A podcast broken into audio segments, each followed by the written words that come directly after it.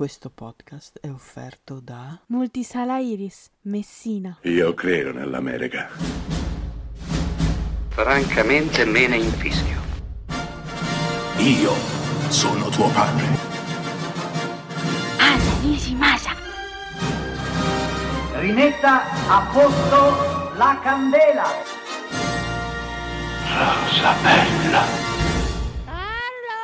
Bentornati dalle vacanze, bentrovati, questo è sempre Degenerando quello che ne resta, sempre Iussi, sempre Carfa, sempre Umberto. Avengers Ensemble, bentrovati con i pregiudizi di settembre! Ciao ragazzuoli, come state? Ciao a tutti, molto molto bene, io devo ancora, to- devo ancora andarci in vacanza, ma spero di andarci a breve, quindi questi pregiudizi di settembre mi colpiscono in maniera ancora più, più positiva, dai. Eh, Va sì, bene. Vedi come siamo complementari. Io invece sono già stato in vacanza a giugno. Vedi?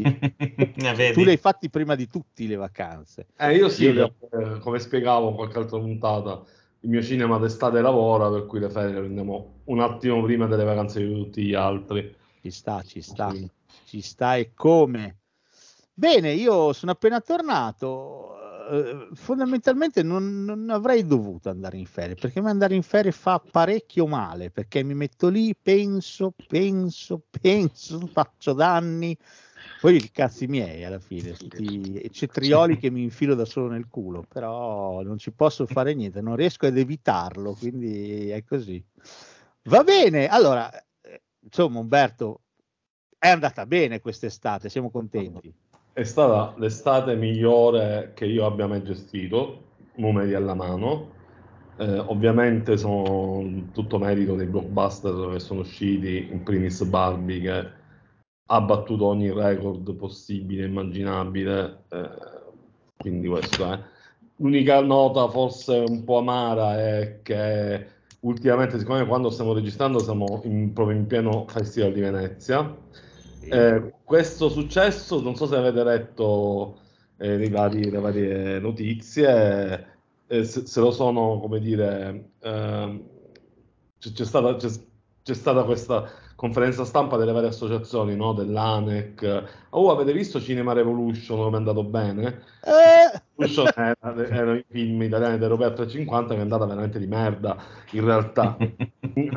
Robert Bernocchi dice neanche si può dire, nel senso che non c'è stato campionato perché non abbiamo neanche giocato, quindi non si può neanche dire che sia andata male, non è andata perché non, è- non c'era nessun film. sì, non c'erano No. film, a parte i peggiori giorni uscito a Ferragosto, direi Sì, che esatto. Appropriarsi quindi, di- quindi avere la paternità di un successo che in realtà dipende esclusivamente dai blockbuster americani e quasi esclusivamente da Barbie, che è un caso non ripetibile, che è diventato un fenomeno sociale, mi sembra un po' troppo, per cui sì, bene, ma non dimentichiamo che ci sono comunque dei nodi che rimangono e che non devono essere messi sotto il tappeto di Barbie. Ecco, questo.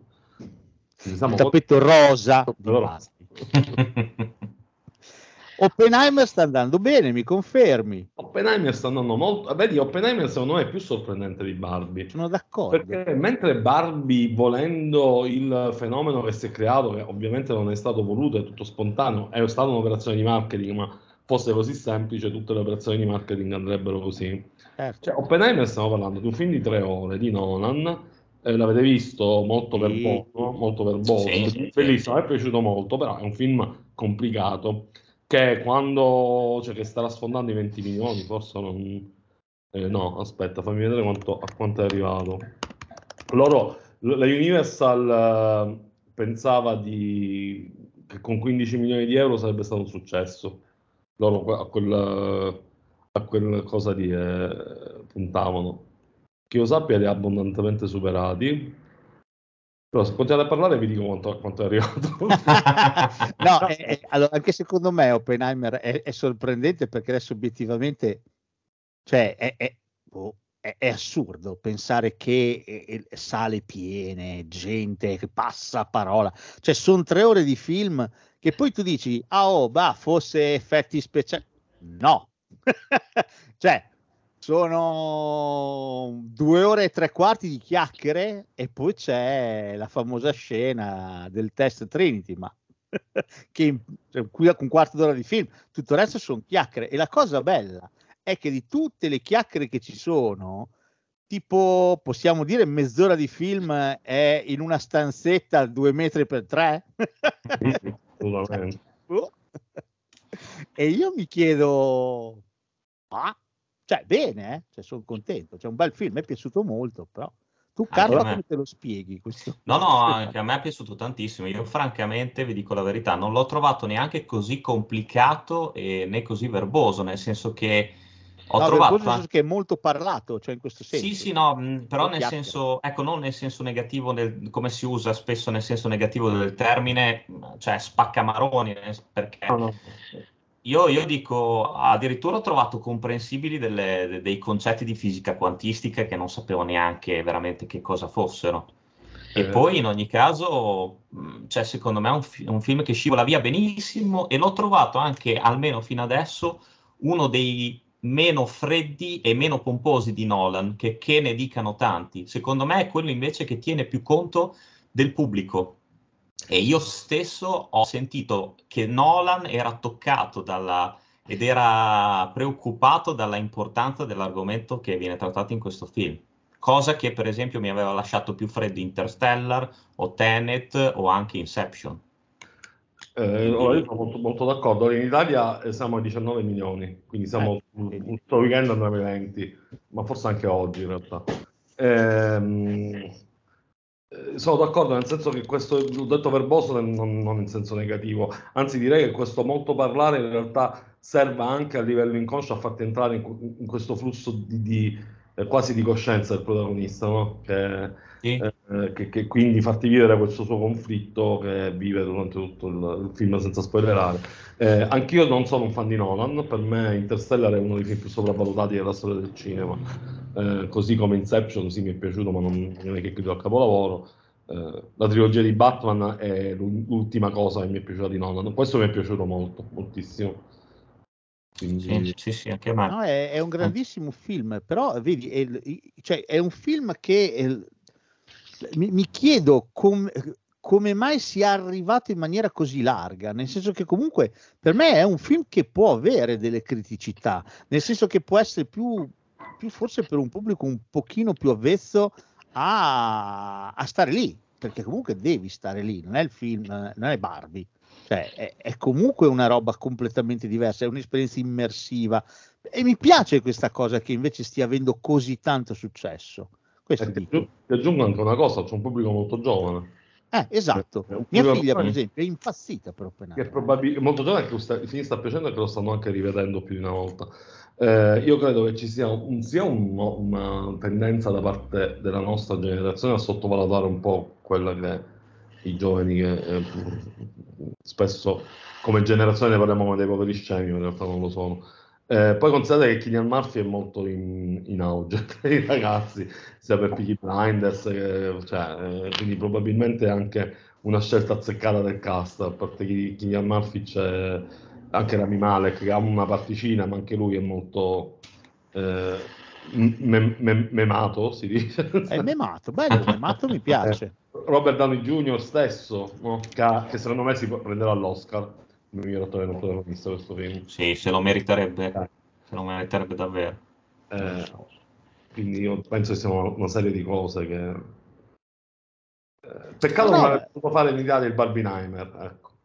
Ma guarda, però cioè, da un punto di vista, diciamo, squisitamente nostro, non è stata una scelta così sbagliata mandarli un mese l'uno dall'altro, perché così uno ha avuto tutta la sua onda lunga e sta continuando ad averla, Barbie. L'altro si sta prendendo il suo spazio pure lui, dai, non è, non è bruttissimo, non l'hanno pensata male. Diversa perché ho criticato molto questa scelta, ma i numeri sono impietosi, per cui danno ragione a loro. D'altra parte, loro sono universali, non sono un cazzo, uno di loro ci sarà.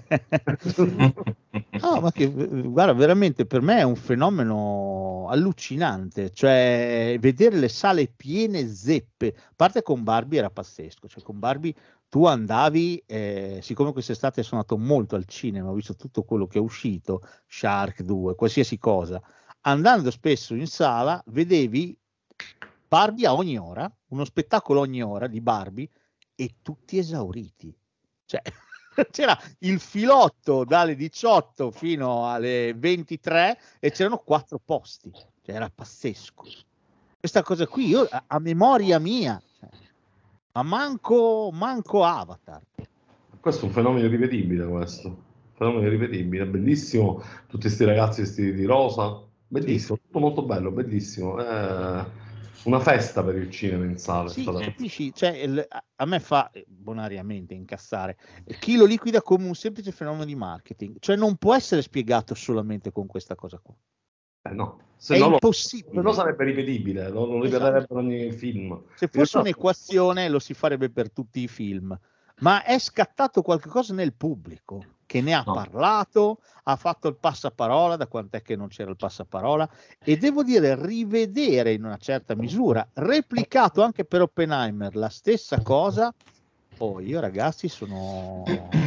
Sì, no, ma poi il fenomeno di marketing una cippa, nel senso che comunque non dimentichiamo che la Mattel non aveva certo bisogno di Barbie per vendere i propri prodotti. Quindi Esatto. voglio dire che anche questa cosa qua è da tenere bene in considerazione. Cioè, è, è comunque una- un esempio di cinema che ha unito, che ha unito le masse come non si vedeva da tempo. E questa cosa qua per la settima arte è veramente una vittoria senza precedenti, come non si vedeva da anni. Come forse io mi ricordo si è vista solamente nel 2002 con Spider-Man, con il primo Spider-Man di Raimi. Mi ricordo che c'era sempre tutto esaurito, c'era eh, le persone che si portavano eh, i, i gadget di- dell'uomo ragno, di questa cosa qua, ma eh, da quel momento lì in poi non mi sembra di averla mai visto neanche con Avatar, per cui ben, cioè, io sono contento. Con Oppenheimer è chiaro che non si può verificare una cosa del genere, però c'è comunque un senso di, di appartenenza anche verso Nolan e verso questo film da, da spettatore che, che è bello, che piace provare. Questo ci fa ben sperare, dai. Peccato che Sì. ci sia quel cazzo di sciopero in atto che un attimo ci raffredda gli animi. Però io ti, ti- ti ribalto il discorso dello sciopero, perché Sì. per chi non lo sapesse c'è uno sciopero che coinvolge attori, sceneggiatori e ultimamente ho letto eh, un articolo, credo ieri, anche gente che lavora nei videogame, eh, per, una, Sì. sì, per una questione di compensi, ora non so nel dettaglio. Eh, questo comporta, ha comportato il fatto di, di aver ritardato sia delle produzioni in, in atto, per esempio Mission Impossible 2 e la seconda parte, voglio dire, di, di Mission Sì, Impossible di Dead Reckoning. Eh, è stata fermata la produzione per il momento. Eh, sia film che già sono stati eh, completati sono stati rimandati perché gli attori non po- per lo sciopero non vanno in giro a promuovere il film. Dune 2 è l'esempio più eclatante. Eh, gli Oscar sono a rischio perché io senza Vabbè, senza attori gli Oscar Certo. fatica. eh, questo quindi crea un buco enorme, almeno quest'autunno, di blockbus- blockbuster americani, che sono quelli che fino adesso hanno sostenuto il mercato. Ma perché non prendere la cosa come un'occasione, no? Per tornare a un paese normale cinematograficamente parlando e far tornare il cinema italiano ed europeo ad essere una parte importante del mercato, non dipendente esclusivamente dagli americani. Poi il cinema americano avrà sempre la fetta maggiore perché storicamente è così ed è difficile ribaltare la cosa, non siamo la Francia. Però, a proposito, quindi entro a gamba tesa sui pregiudizi, esce questa settimana per esempio il film di Carrone.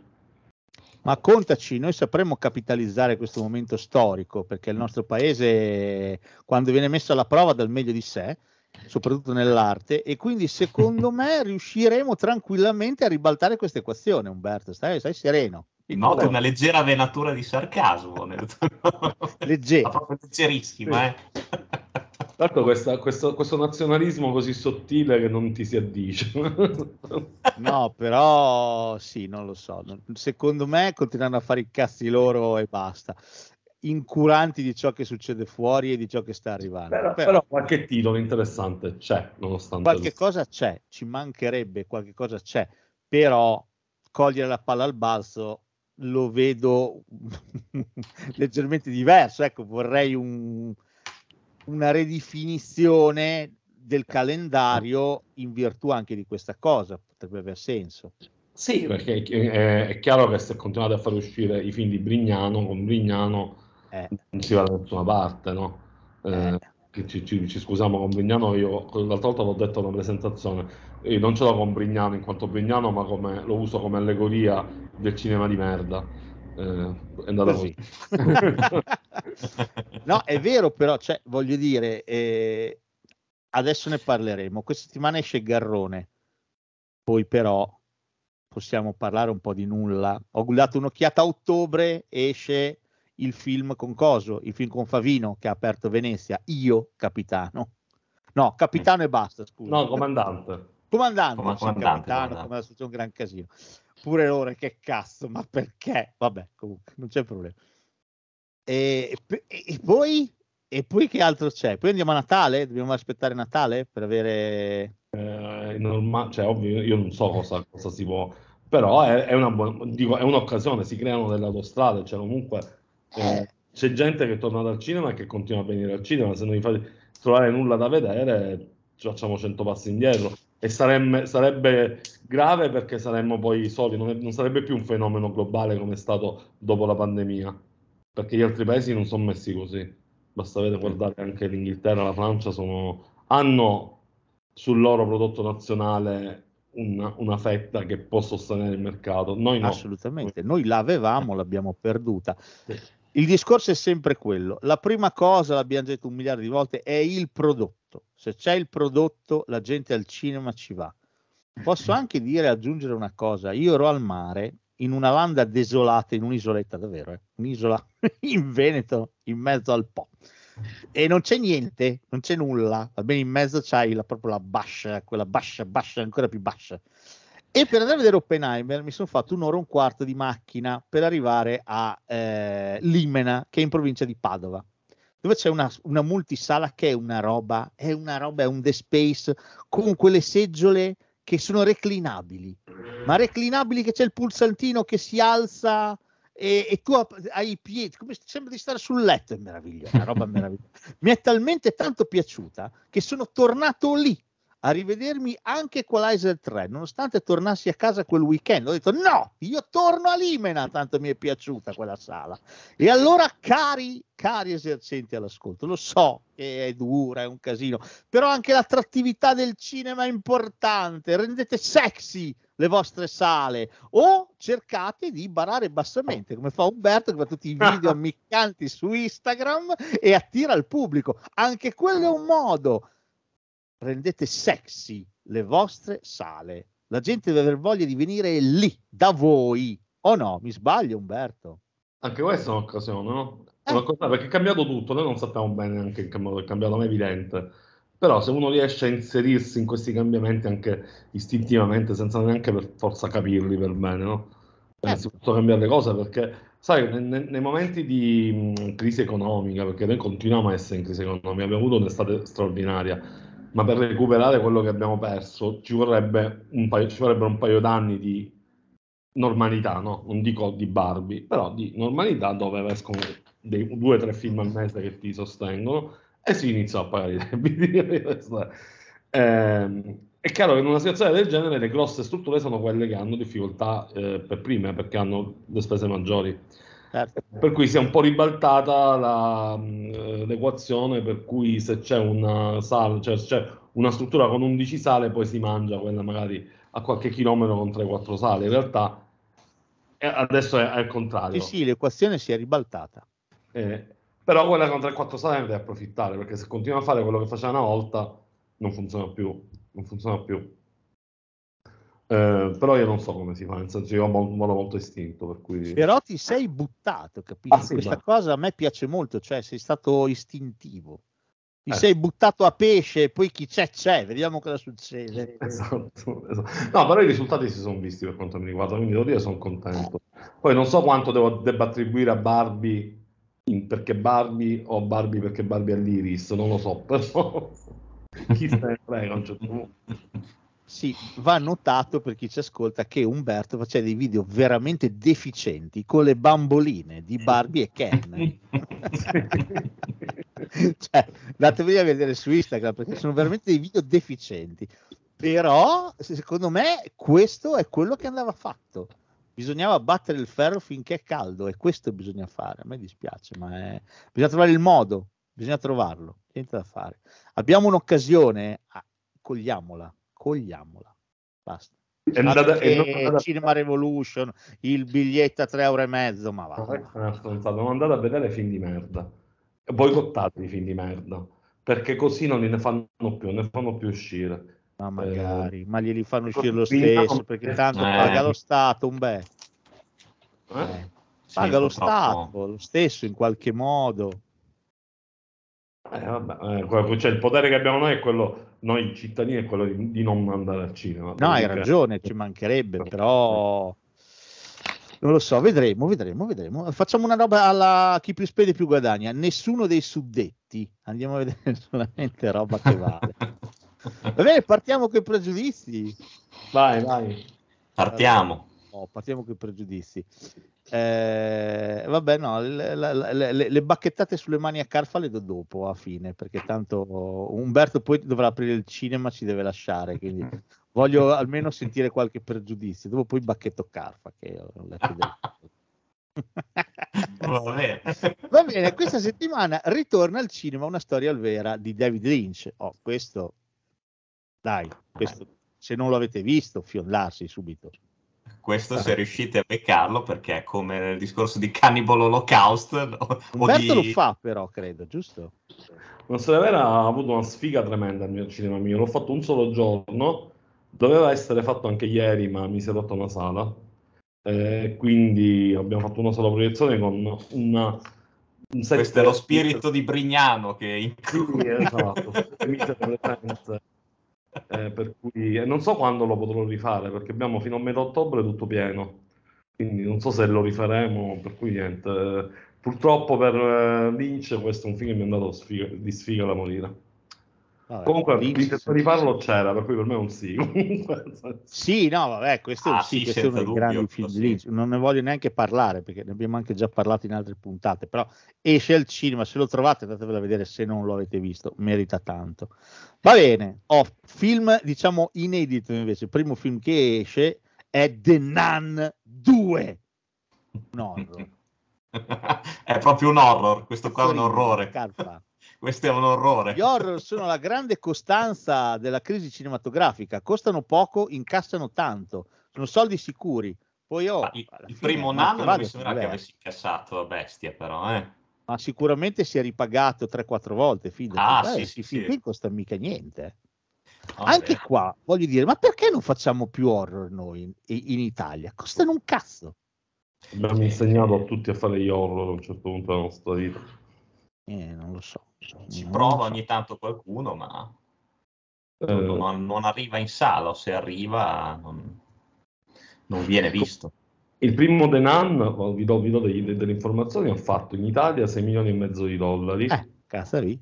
Eh, meno della Germania ma più della Polonia non so quanto vi possa interessare questo Ma perché sai, i polacchi sono un po' refrattari a- all'university The Conjuring, non amano molto. Perché noi in Italia siamo, siamo vittime della, dell'influenza di Suor Grey in Candy Candy e quindi Ah, non poi qua c'è il Vaticano, Carfa, quindi sai, su un film sulle suore, Ai, ai, ai. una fetta di pubblico è garantita. Vabbè, dai, questo è. le- le- Però, oh, posso dire, a me questo film non ispira per un cazzo, vi facciamo prima, eh. Però, oh, ma quanto sono stati bravi? Questi prima hanno fatto The Conjuring, poi da lì hanno fatto il primo spin-off che era Annabelle, e poi dopo hanno fatto The Nun. Cioè, oh, tanto di cap- oh, per me tanto di cappello, sta gente qui, che riescono a creare un universo dal niente. Per me tanto di cappello. Oh, avercene di, di, di sti film qui, avercene.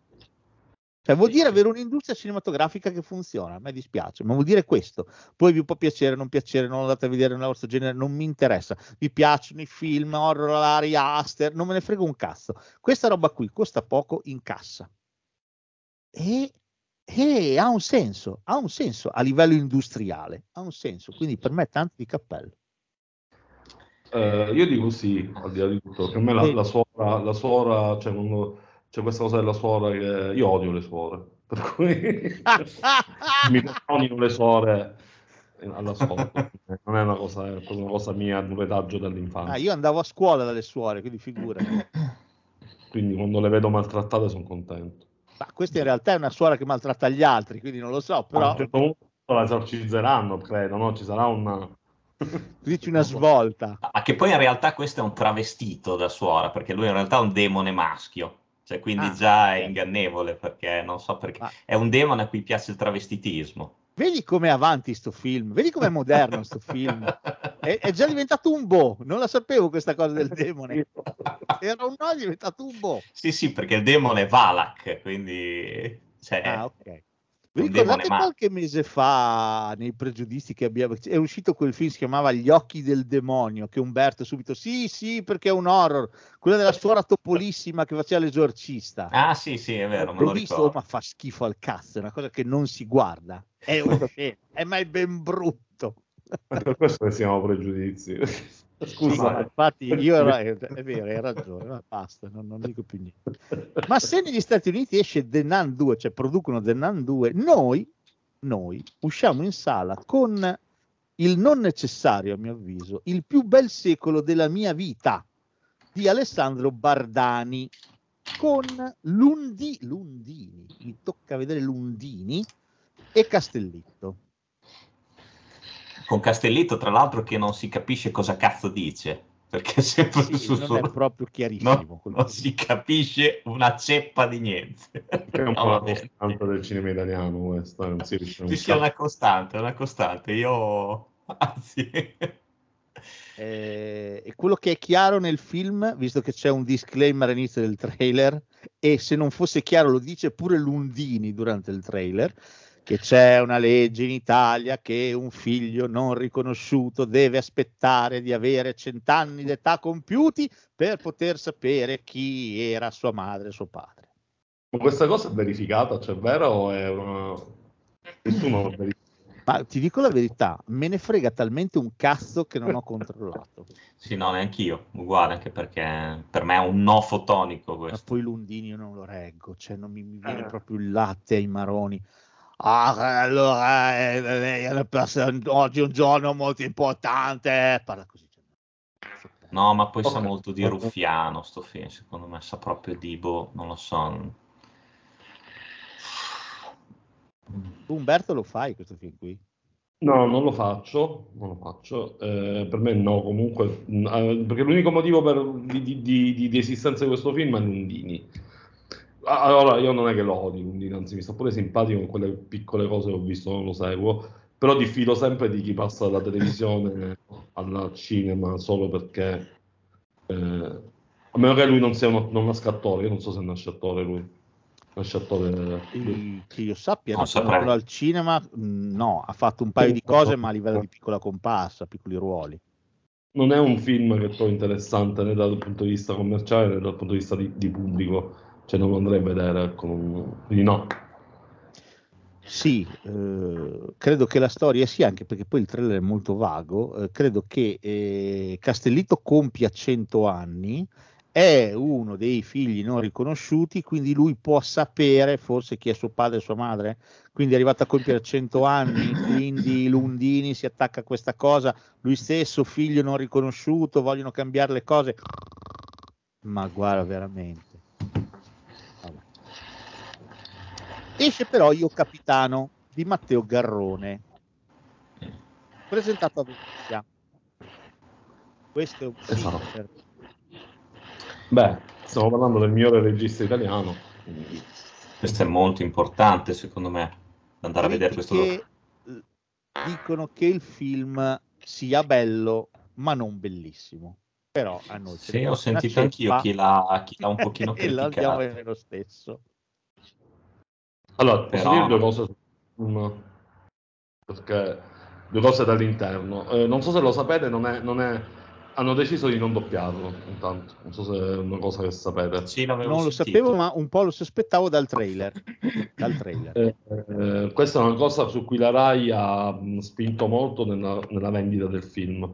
Eh, la Rai ha, vo- ha voluto solo eh, uscire nei cinema che volevano davvero fare il film, perché è un progetto che loro ritengono importante dal punto di vista proprio, non dico politico, ma quasi.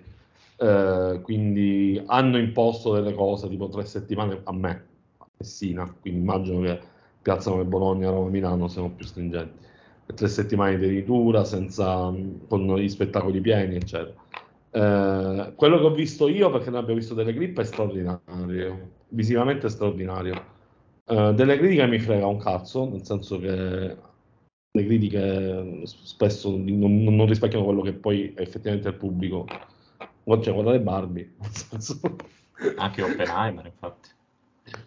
Eh, è comunque un film che è in concorso e potrebbe vincere, non dico la, la Palma d'Oro perché si parla di Nantimos o Nantimos. Sì, si parla eh. di, proprio di lui. Sì. Ma forse qualche premio della giuria, non lo so. Mm. Eh, io credo che sia un film comunque da, da sostenere. Tra l'altro è a 3,50 fino al 15 settembre. È vero, sì, anche. Eh, Garrone è uno dei registi della mia vita, io lo adoro, cioè per me non, non, c'è, non, non, c'è, altro regista italiano che tenga, per me lui è straordinario. Tra l'altro, gli, gli pisce in testa a Sorrentino più e più volte, ce lo possiamo dire questa sì, cosa? Sì, no, ma io guarda, te lo, sì, no. te lo scrivo qua, eh, cioè per me... Ma, ma Sorrentino è molto sopravvalutato, secondo me. Tra l'altro Garrone è uno di quei registi che, che, ho scoperto all'inizio, perché io vidi il suo imbalsamatore, che per me è un film straordinario. Straordinario, ma di una bellezza, con la musica della banda Osiris, cioè una cosa assurda per quanto è bello. Poi Primo Amore, ancora più bello, cioè, bellissimo. Ha fatto dei film, poi arriva Gomorra, con Gomorra, pum, spacca tutto. È inutile che ci giriamo intorno. Cioè, Gomorra è uno dei film italiani, penso, più importanti degli ultimi vent'anni, almeno. No, ma vedi, ma, sì, ma cioè, Garrone ha questa capacità di creare un'estetica talmente potente che Sorrentino, che è un esteta, perché Garrone non credo che lui lo faccia in, in no, base io credo che gli venga, io credo che gli venga.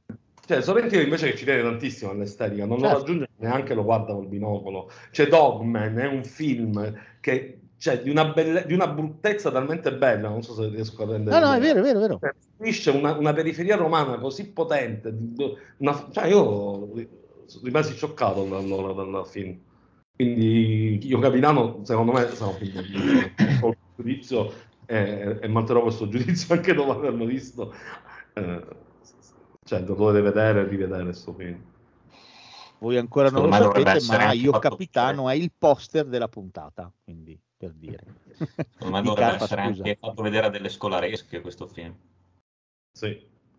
Uh, per i più distratti, la storia questa è quella di due cugini, credo in Senegal, se mi ricordo bene, che si muovono verso l'Europa, vogliono arrivare in Europa. E il film racconta il loro viaggio. Ecco, eh, come tematica un pochino vagamente eh, mi ha ricordato un altro splendido film che è L'America di Gianni Amelio che è un altro film sì. veramente splendido. Sì, con, con, ecco, con forse l'unico regista di un'altra generazione che può essere associato a Garrone ha una potenza con, visiva e narrativa un Enrico Loverso che veramente spaccava sì, sì, quindi, sì, sì, sì, bello quello è un bellissimo film, un pochino come tematica me l'ha ricordato, che è un bene, eh? nel senso che comunque se i modelli sono quelli, avercene, ecco. Certo. Quindi... E poi Garrone è sempre estremamente personale, a me piace tanto perché riesce a darti Gomorra, ma poi ti fa il racconto dei racconti. C'entra un cazzo con il suo cinema, però lo fa, poi ti fa Pinocchio, cioè lo, lo, trovo, lo trovo molto interessante, cioè uno che fa quello che vuole fare, quindi per me tanto di cappello tanto di cappello, da sostenere, da sostenere tutta la vita. Sono d'accordo, per me è il miglior regista italiano attualmente in circolazione. Quindi... Film della settimana, io capitano, assolutamente. Eh, ci butto quasi, quasi io direi anche film del mese. Sì, per me sì, per me è il film del mese. Allora, Tell It Like a Woman è un film che non so che distribuzione possa avere, è un film corale tutto al femminile, girato in varie parti del mondo, ci sono varie registe di diverse nazionalità, sono storie di donne che si intrecciano. Mi chiedo che. Cioè, tra l'altro, il trailer non è manco tradotto, è in, uh, in lingue, lingue, originali. non lo so. Uh, non so se tu hai notizie diverse, Umberto, ma. Boh. No, io sono curioso. Distribuzione Tata tu. Tata tu? Cioè, sì, è. non so. della vigna, della vigna, della vigna. Eva Longoria. Boh, non lo so, dico no perché non vede cosa sia. Sì, il trailer è abbastanza è lungo, molto lungo, è molto lungo, mette a dura prova la pazienza dello spettatore. Non so tu. È anche molto sfilacciato, sono Sono, vabbè, che sono è film, è un film a episodi, però boh, non si capisce che cazzo devo- debbano affrontare queste donne, cioè non, non spiega niente.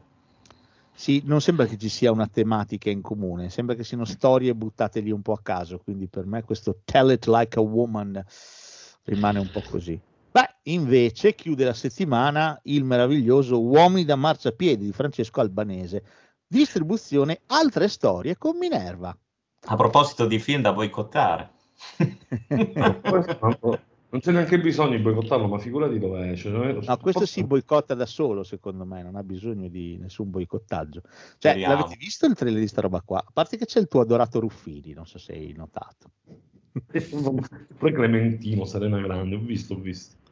La trama, la trama di questo film, che ripeto si chiama Uomini da marciapiede, cercatelo nelle sale perché mi raccomando va premiato, è questa. Siamo durante gli europei del 2011, mi sembra di ricordare, e il trailer dà per assodato che durante gli europei di calcio le donne, cioè la parte femminile della coppia, tromba come, come le antilopi, vanno a cercare altri maschi con cui trombare perché la loro controparte maschile in casa è impegnata a guardare gli europei di calcio. A voi vi risulta questa cosa qui? Perché io non, non l'avevo mai Ma- sentita. Una roba da- sì. Sì, esatto. È assolutamente sentita. credibile che le, che le mogli tradiscano i mariti con Herbert Ballerina o Ruffini. Morale, questi, siccome sono a caccia del colpaccio, decidono di fare i gigoli. Il film, nella sua spudorata e triste ingenuità, va a ricordare quella chicchina meravigliosa che era Deuce Bigelow, puttano in saldo, non so se vi ricordate, quel, quel Sì, piccolo sì, film americano uscito parecchi anni fa, col socio di Adam Sandler, dove c'era lui che faceva il gigolò e andava a rimorchiare casi umani fondamentalmente. Se guardate il trailer lo ricorda moltissimo perché anche loro si concedono a donne comunque ognuna con delle problematiche diverse. Non lo so, siamo veramente da tutto un ether perso, da tutta un'altra parte. Va bene, vi vedo Sì. senza parole, siete veramente No, depressi. eh, No, eh, tra l'altro ho visto la settimana prossima, è lunghissima, escono dei film, tipo 100 film escono. Sì, di cui la metà documentari. sì, Ma- esatto. e tre quarti sconosciuti, cioè, nel senso- Eh. Perché esce, allora, settimana dall'11 di settembre esce Cile, il mio paese immaginario, di Patricio Guzman, ambientato durante la rivoluzione culturale del Cile, dove i cittadini volevano... Ba, ba, ba, ba, ba. Vabbè, questo è pure il set. No, ma il film sarà bellissimo perché Guzman comunque un cineasta, ma è impegnato e il film sarà impegnativo, ovviamente, eh, per quanto possa interessare quello che succede in Cile, però dico, cioè io per come sono fatto io non lo, non lo vedrei, ma per- non posso dire no, no? Non so se mi, mi spiego. Cioè, Certo. non- sarà, un bel, sarà un bel film, ecco, questo è sicuramente un bel film. Impegnativo e impegnato. Tu dici, non è la mia tazzina di tè. Cioè, Esatto. Un po', sì. Poi esce la Enzo amica Iannacci. Serena- la Eh? mia amica Serena della Sala Truffo di Modena, credo che apra con questo film dopo l'estate. Con che saluto. Ah, sì? Sì. Ah, Sì, credo, credo di sì, di aver sentito una cosa del genere. va bene. Eh. eh. No. esce anche un altro documentario che si chiama Enzo Iannacci Vengo anch'io di Giorgio Verdelli ma film su Iannacci è interessante tra l'altro una personalità particolare quella di sì, Iannacci fra l'altro è anche un trailer accattivante questo, cioè devo dire che ti invoglia anche a vederlo, al di là del fatto che comunque Iannacci sia stato un pilastro comunque della, della- della canzone italiana. Poi, non lo so non è proprio, proprio la mia tazzina non lo Ne so. stanno facendo tantissimi. Perché sto mese ne escono un altro paio di documentari o comunque roba musicale. sì esce Eh, quello su Santana tra un paio di Sì, settimane Yappa, escono qui. Eh, certo, gli annacci non è che eh, sono paragonabili, però ho la sensazione che poi al pubblico un po', eh, a meno che proprio non sei fan, ecco, se lo fai a Milano è chiaro che ha un senso, no? Eh, Certo. se lo fai a Messina forse meno. Mm, sì ci può stare sì, sì, sì, è vero. Non lo so, io questo, ecco no, questo dico, cioè dico sì, idealmente se dovesse capitare di vederlo, però ecco, credo che non mi recherei in sala appositamente per vederlo. Not my cup of tea. Però, però se la sala dovesse venire da te, allora... mi potrei preoccupare, mi potrei preoccupare, vorrebbe dire che c'è un problema, però, però hai visto mai. Allora, il prossimo so che Umberto lo appoggia a mani basse, è il castello invisibile di Kaiichi Hara, un anime. Eh, ma certo che lo appoggio a mani basse. A Eh, parte che- che vai, sì, conosco, lo so. è un film che parla comunque, al di là del fatto che sia un anime, cioè parla comunque di salute mentale, di eh, bullismo, cioè in chiave fantasy e comunque parla alla generazione non siamo noi, per cui è chiaro che...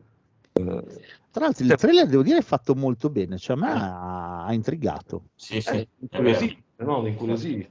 Quindi- Se non altro, esatto, incuriosisce molto come trailer, a parte poi l'animazione. Quello non si può mai discutere sugli anime giapponesi.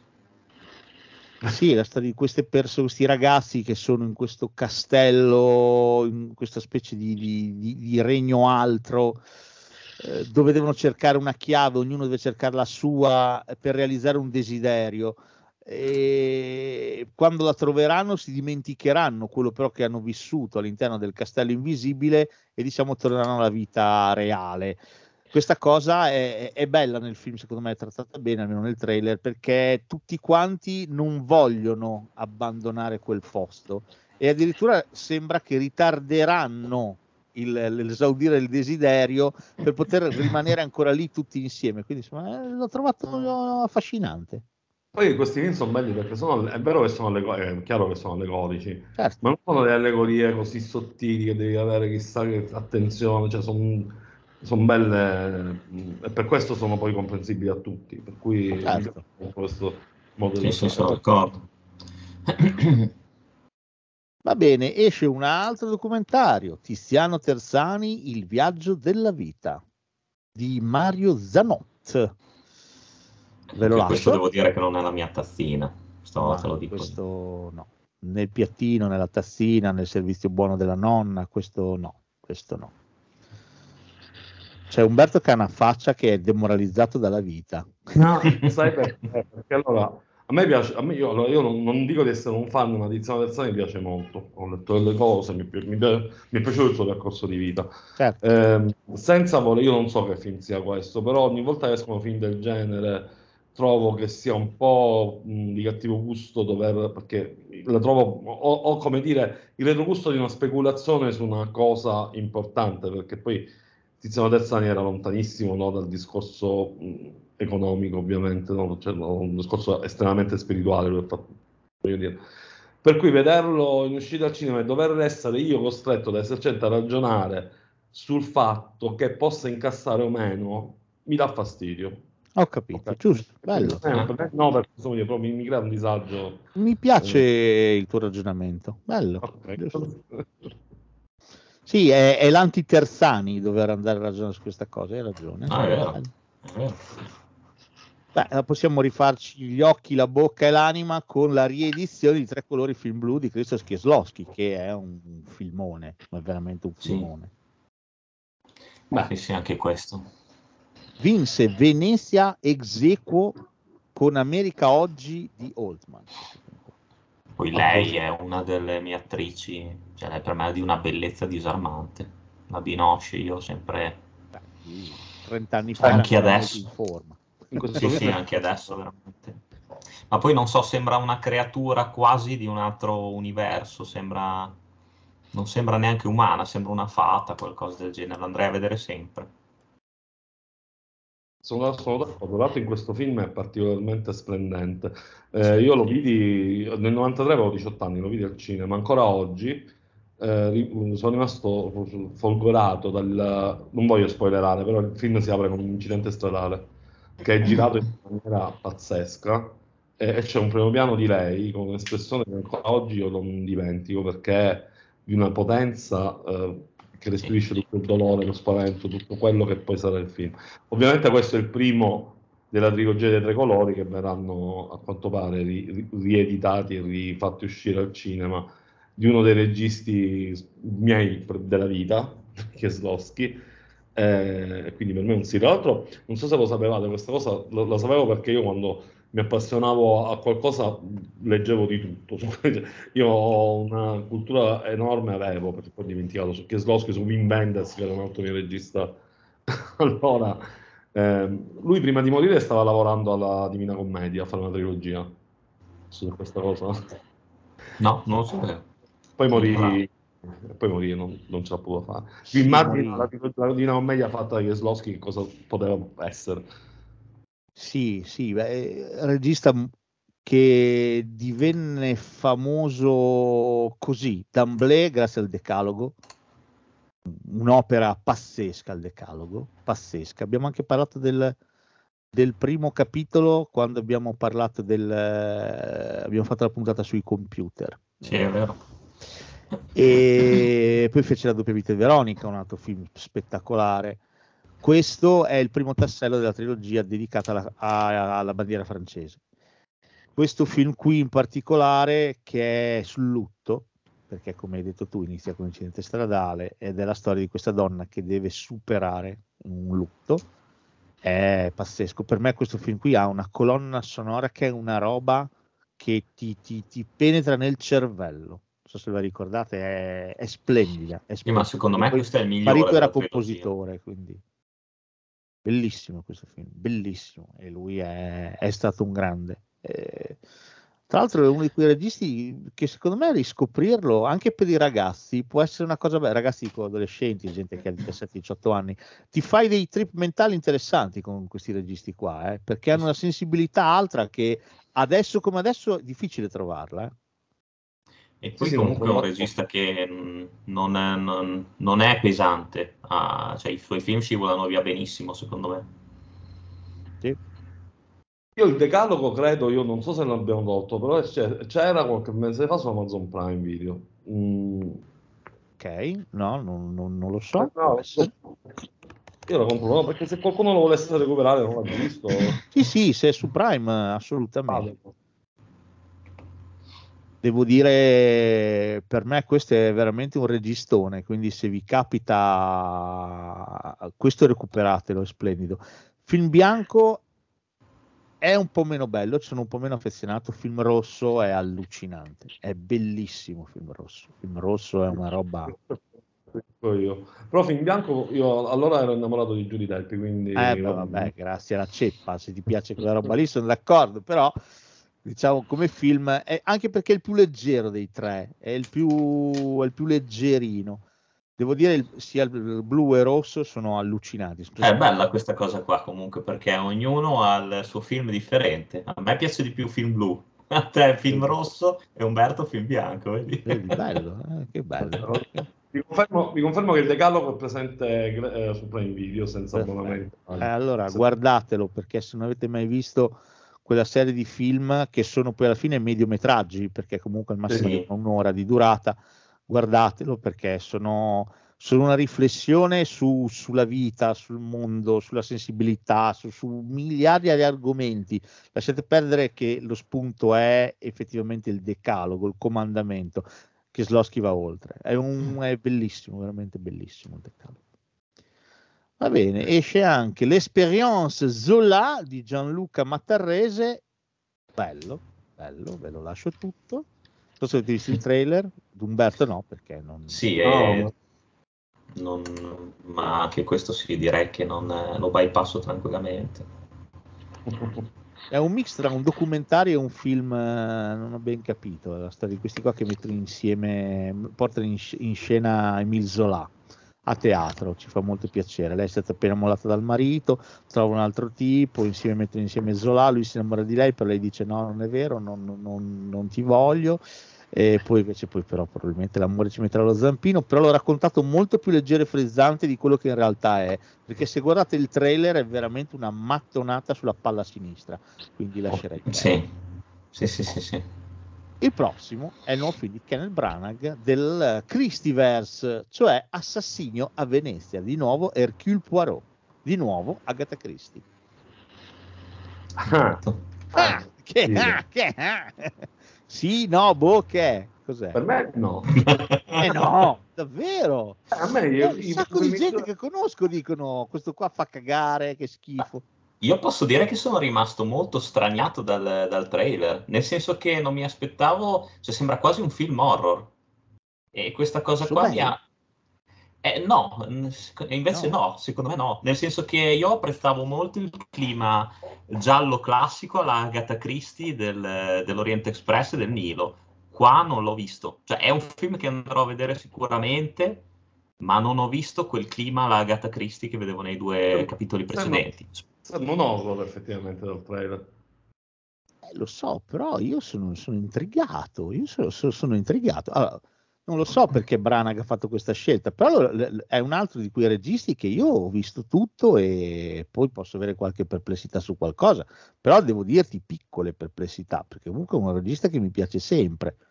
Poi è vero che tutti a dire che fa cagare l'assassino sul Nilo, boh, sì, non ho trovato così una cosa pezzente, cioè, sembra di aver visto un babbuino che ti tira degli escrementi per due ore e mezza, se si ti parla di sto film qui, boh, io non, non- non capisco. Cioè, Comunque Sì, no, ma molti anche sull'Orient Express eh, hanno gettato delle vagonate di merda, eh, dicendo che quello di Frank, di Frank Flinery non si tocca, di quello, cioè che quello dell'originale era un capolavoro, e quello di Branagh. Vabbè, adesso sono cazzate, nel senso anche se uno fa una, una roba, cancella Sì. il passato. Però non lo so, questo, non- questo mi ha fatto rimanere per- per- perplesso per l'atmosfera troppo horror che si respira. Poi, ripeto, lo vado a vedere, magari spero di sbagliarmi, eh. probabilmente mi sbaglierò, però... Dico- vi dico una cosa che magari vi, conci- vi convince in un senso o nell'altro. Ci sarà, c'è anche Riccardo Scamarcio. sì, Eh, questa so. cosa qua è molto horror. Sì. Non lo so, sì, c'è Michelle Yeoh, c'è, c'è Tina Fey, il cast c'è, non lo so. Di nuovo, siamo di nuovo dalla parte di The Nun, se vuoi. Cioè, è un modo per me vincente di fare industria cinematografica, ragazzi. Cioè, prendi un'idea e la porti avanti. Agatha Christie ha fatto solo dei libri e vari adattamenti. Forse Branagh si sarà un po' rotto in bocca al terzo adattamento, detto basta, sbracco, la butto sull'horror, vaffanculo. E chissà, oh, io però lo voglio vedere. Per me è sì, oh, io- per me è proprio sì, non è boh, non è proprio Mhm. sì, convinto. Invece Carfa è boh e Umberto è no, ho capito bene? No, Raffa è sì. Eh, sì, per quanto mi riguarda, sì, è boh. Ah, è Vedi, è buono. eh, vedi, è lì. Sorseggia il whisky e ci dice che è boh, vedi, l'avevo detto io che era boh. Vabbè, no, invece per me queste sì, baffoni di Branagh, eh, io, io- io li amo, quindi perché no? Anche perché questa settimana qua, se voglio andare al cinema, vado a vedere questo qua, altrimenti faccio delle lingue, ve lo spiego, perché adesso devo vedere gli altri, ma il prossimo è Doggy Style di Perché è un Greenbaum. sì. Eh? È un sì. Ma va un. Doggy Style assolutamente sì. L'attimo voi due, poi mi raccontate com'è Doggy Style. Dai, i cagnetti che trombano i nanetti da giardino, dai, va là. È Che si tipo- fanno i funghi, ma scherzi, questo è un film. Ti ricordo che i creatori sono gli stessi di Cocaine Orso, eh. Sì, per me quella cosa lì non è vera. Non è vero. Ci sarà Sì, per sì. sbaglio un produttore che ha prodotto anche Cocainoso. C'è scritto ah, dai produttori, ma non è vero. Però c'è scritto dei produttori, dai creatori, ha detto, dai creatori di Cocainoso, ma non è vero.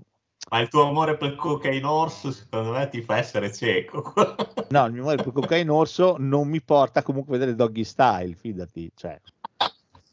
Al massimo potrete vedere Doggy questo- Styles, che è un mix tra il cantante degli One Direction e i cagnolini, però questo qui proprio Doggy Style te lo lascio tutto.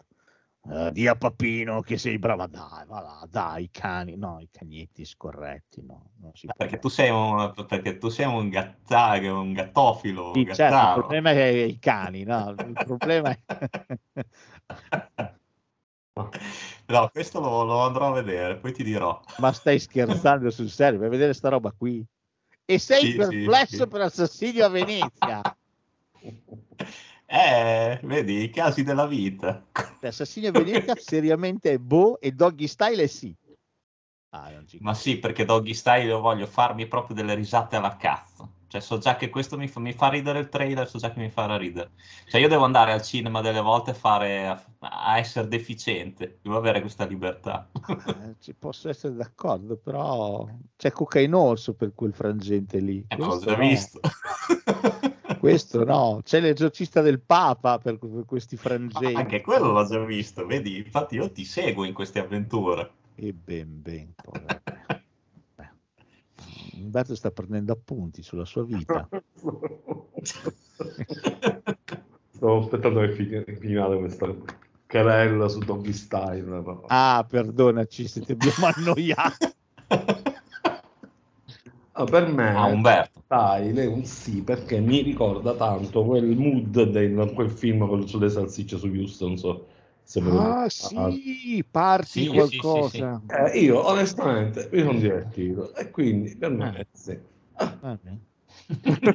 Due sì e io gli dico no, mi dispiace, se non volevo rovinare la festa, però eh, ve lo faccio fare a voi il doggy style. Io rimango col missionario, va bene? Va bene, il prossimo film è il nuovo film di Philippe Garrel e si intitola Il grande carro. Che mi ricorda tanto la canzone di Edio. Sì. C'è un dirigibile marrone. Vabbè, è quello lì. E ma anche questo film qua per me è un dirigibile marrone, Sì, senza, Sì, no, anche senza questo- e timone dentro me. Non lo so, que- questo, cioè, questa è una famiglia di burattinai. Non riesco neanche a dirlo in modo serio. C'è Luis Garrel nel cast, ovviamente, che fa un film alla settimana, tanto. E, e questa famiglia di burattinai, i- il padre, il nonno, non lo so, Sì. muore. E quindi bisogna decidere cosa si fa. Si continua a fare i burattinai o facciamo altro? Ah, la tradizione di famiglia dei burattini! Non lo so. Sì, il figlio non ne vuole mezza, lei invece dice che bisogna mettere in scena il più grande spettacolo del mondo per ricordare suo papà, ma va. Non lo so. Eh, cioè, Il gas costerà tanto quest'inverno, quindi i burattini serviranno a tutti. non lo so, io questo dico no, non, non me ne voglia Philippe Garel, Luis Garel e tutti i Garel, ma io questo proprio. Voi due che dite? No, no, no. No, no, per me no. Vabbè. Adesso abbiamo un'infilata che te la Abbiamo regalo. liquidato di nuovo un altro che doveva uscire quest'estate, eh, no, esce a settembre, Il mio amico Tempesta di Christian Duguay. Ok. Io non mi ricordo cosa ho detto di questo film, se abbiamo detto qualcosa di questo film mai. È la bambina che viene travolta dal cavallo rimane paralizzata. Ma secondo me già il fatto che non ti ricordi vuol dire No. tanto. No, può essere. Però questo è il film perfetto. Ah, Cioè, meno male. bambina disabile. Meno male Il rapporto con l'animale, Sì, scuole medie. sì. Ah, cioè, Cioè, tu dici perfetto per le scuole medie. perfetto per mettere in programmazione, far venire le scuole e farsi due soldi con i popcorn. C'è preciso. ecco. Ma scusa, ma le scuole medie, ma perdonami, ma vengono a vedere il mio amico Tempesta? Ma andranno a vedere delle robe più... Doggy style. No, neanche. Andranno a vedere delle robe un po' più, non dico terzani, però insomma un po' più no. No, No, no, no, no. no. no. Farli passare ai, docenti che c'è il messaggio. C'è... Beh, perfetto, loro non si annoiano, i docenti sono contenti, ci sarà Anzi, si commuovono, i docenti si Commuovono. c'è, c'è poi da parlarne anche, c'è tutto il discorso anche inclusività, c'è tutto, ma tutto un discorso Pet animalista. therapy, c'è tutto un, Sì, tutto, c'è un mondo, c'è un mondo. Va bene, poi a scuola si fa tutta una retrospettiva su Varenne. Bello, bello, bello, bello. Creiamo un mondo, va bene. Voglio venire a fare l'insegnante giù a Messina da te, va bene. Così posso portare la mia classe del mio amico Tempesta. Va bene, esce anche In the Fire di Cioè, Madonna, ma quanto cazzo di film escono? Ma Sì, e poi, sì, poi è, è- è una tragedia, andiamo avanti una tragedia. Questo forse è un horror, non ho capito. So che c'è la ex di Coso, c'è la ex di, Amber Heard. c'è Amber Heard, che dopo che è stata cancellata e epurata da Aquaman 2 è E finita c'è in anche uno dei, uno dei bambini più odiosi del mese, credo. Sì, è abbastanza odioso, però non si capisce sto bambino della merda addosso, non so se è, ma- se è, de- è Ma secondo me è più lui che, più lui che uno stronzo, puro e semplice. Per me sì. Ah, può essere, eh, non- Però sì, non si capisce effettivamente se è un horror, se è un procedurale, se è un film in costume, boh, se è un dramma. Quello che è chiaro è che per me esce in quattro cinema in tutta Italia, poi forse Umberto Quindi- ha ragione. Credo anch'io. E quindi un no, non me voglio Amber Heard, che, che pare abbia fatto la cacca sul letto di Johnny Depp. Tra l'altro è uscito, c'è il documentario su Netflix su questa cosa di Johnny Depp e Amber Heard che dovrei vedere.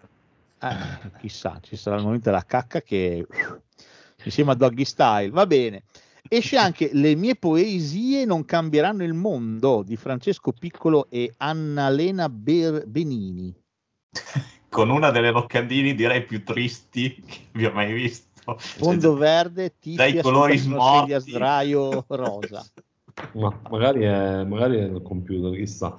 Eh, vabbè, documentario sulla poetessa Patrizia Cavalli, che se conoscete allora è sì, siccome io non la conosco, non ho idea di chi sia, per me è un no. Ma, ma potrebbero venire le scuole superiori. Non credo proprio. No, no, non lo so. Dici di no? No. Ma scusa, le medie le incantoni col cavallo e le superiori non riesci a incastrare con la poetessa. No, sono due livelli diversi sti film, cioè, te ne rendi conto? Sì, Dai. me ne rendo conto, però insomma, vabbè. Poi tra l'altro perché io dovrei andare a vedere un film che si intitola Le mie poesie non cambieranno il mondo. Cioè, dammi uno stimolo. Se tu Non è mi- vero, è perché è rimasta Se umile. tu mi dici già che non cambierà un cazzo dopo aver letto le tue poesie. Cioè, non- Aspettate che do 2 euro a mia figlia. Siamo a... a- arrivo. Aspetta, fermi lì, arrivo subito. Cosa mi dite invece di L'invenzione della neve di Vittorio Moroni? I wonder, Beh, infatti per me sì. oh, ti stupirò, è sì anche per me. Beh, c'è un trailer carino. Il trailer è molto carino. Sì. L'ho trovato bello disperato, come piace a me. E lei mi piace Ah, molto. D'accordo, d'accordo.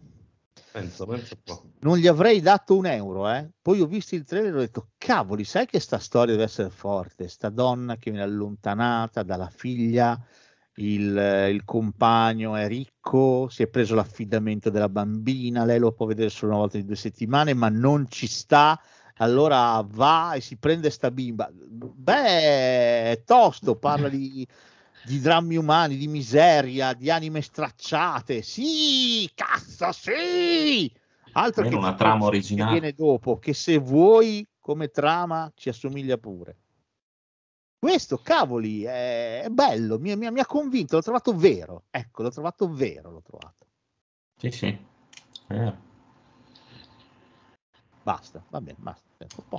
Questo è un sì, un sì, un un, sì, un sì un trio di sì. Allora, cosa mi dite di mamma qui comando io? Credo Il nuovo anche qua, immagino. eh?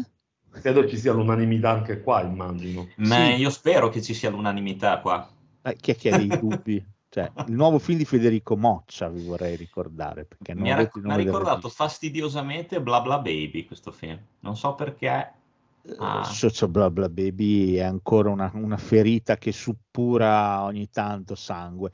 E questo deve essere veramente brutto. Cioè, il trailer è veramente brutto. C'è un Mattioli che, poverino, ormai è, è molto invecchiato. Non che prima fosse sto attore, però adesso vabbè. E qui ci sono un madre e padre che si separano e il giudice affida la casa al bambino. E il bambino, ragazzi, questa è casa mia. E poi, tra l'altro, ci sono. eh, La cosa che sorprende è che non c'è una battuta che fa ridere. Cioè, Perché, perché sorprende, non sorprendente. Sì, cioè, non- nel senso che se sai, te lo presento come commedia, il fatto Sì, che non esatto. ci sia manco una battuta, questo deve essere veramente pessimo, deve essere una roba questo che non la salta un cavallo, cioè altro che doggy style. Vabbè, No, questo esatto, manco, piacere, forse eh, no? elementari vengono a vederlo questo qui popcorn. Vabbè. No, questo vabbè. Eh, Comunque mi dispiace perché se andiamo a trattare film brutti vi vedo depressi, cioè vi spegnete proprio dentro voi stessi. No, è moccia, è moccia, perché l'esistenza di moccia, secondo me, per me è il film brutto. Cioè, in un universo normale Federico Moccia dovrebbe fare, so, il panettiere, no? Cioè, con tutto il rispetto, cioè, ma non un lavoro artistico. Cioè, invece lui continua a fare film, cioè lo pagano. E questa è la cosa che mi dà fastidio. Però sai che cosa voglio dirti? Che Moccia era partito anche, non voglio dire bene, ma discretamente. Aveva fatto classe mista terza A, Moccia. Non so che cosa sia.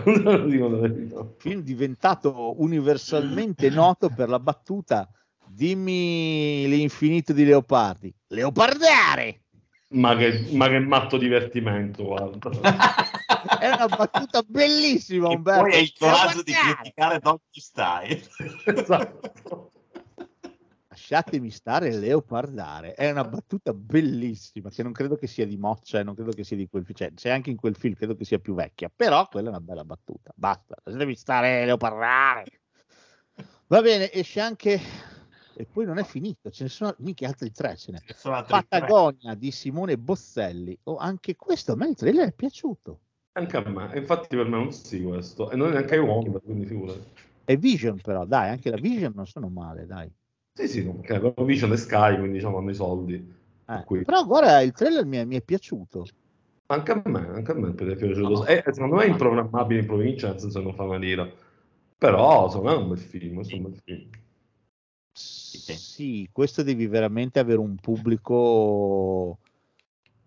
Ciao figliola, messaggi, messaggi. Mm, Ciao. Eh, quindi avere un pubblico che lo coccoli ancora più dei manzi Kobe, che li massaggi proprio. E allora si fidano di te e vengono a vedere Patagonia a mani basse. Però se non hai quel tipo di pubblico lì, difficile che sia un film che risalta da solo, secondo me. E Questo non, non lo vedo neanche come consolazione sulla piattaforma streaming, su Prime o qualcosa. Questo proprio. Vabbè, Sì, ma ok. Provision andrà su Sky, quindi non credo. Neanche. Comunque, Va bene. Oh, il prossimo, il prossimo film, lasciatemi ricordare l'immortale battuta del capolavoro di Luciano Salce. E la battuta diceva più o meno così: Titina, avete visto la mia cagnetta, Titina? È nella tenda rossa, comandante. Ovviamente stiamo parlando di Fantozzi. E il film si chiama proprio Titina, si chiama. Esatto. Questo è il film su Titina. vabbè, un film d'animazione norvegese, non vedo perché io dovrei andarlo a vedere, ma non è fatto per me, forse. Sul Non è cane che ha te. scoperto il Polo Nord. Non è fatto per te, sono d'accordo, però sai che l'animazione la trovo un pochino farraginosa, non so se sei d'accordo. Beh, sempre sì, sempre norvegese, quanti È soldi... un'animazione esatto. Questi non sanno disegnare i norvegesi, mo. adesso... No, magari non hanno i soldi per fare l'animazione fatta È bene. freddo, gli tremano le mani, non riescono a... Beh, figurati non c'hanno i soldi per fare l'animazione fatta bene, eh, che? Cioè, è una scelta stilistica che però per me lascia un po' il tempo che trova. Lo so, poi il trailer, questa cosa del vivete l'avventura straordinaria di un uomo il suo cane fedele. Boh, vabbè.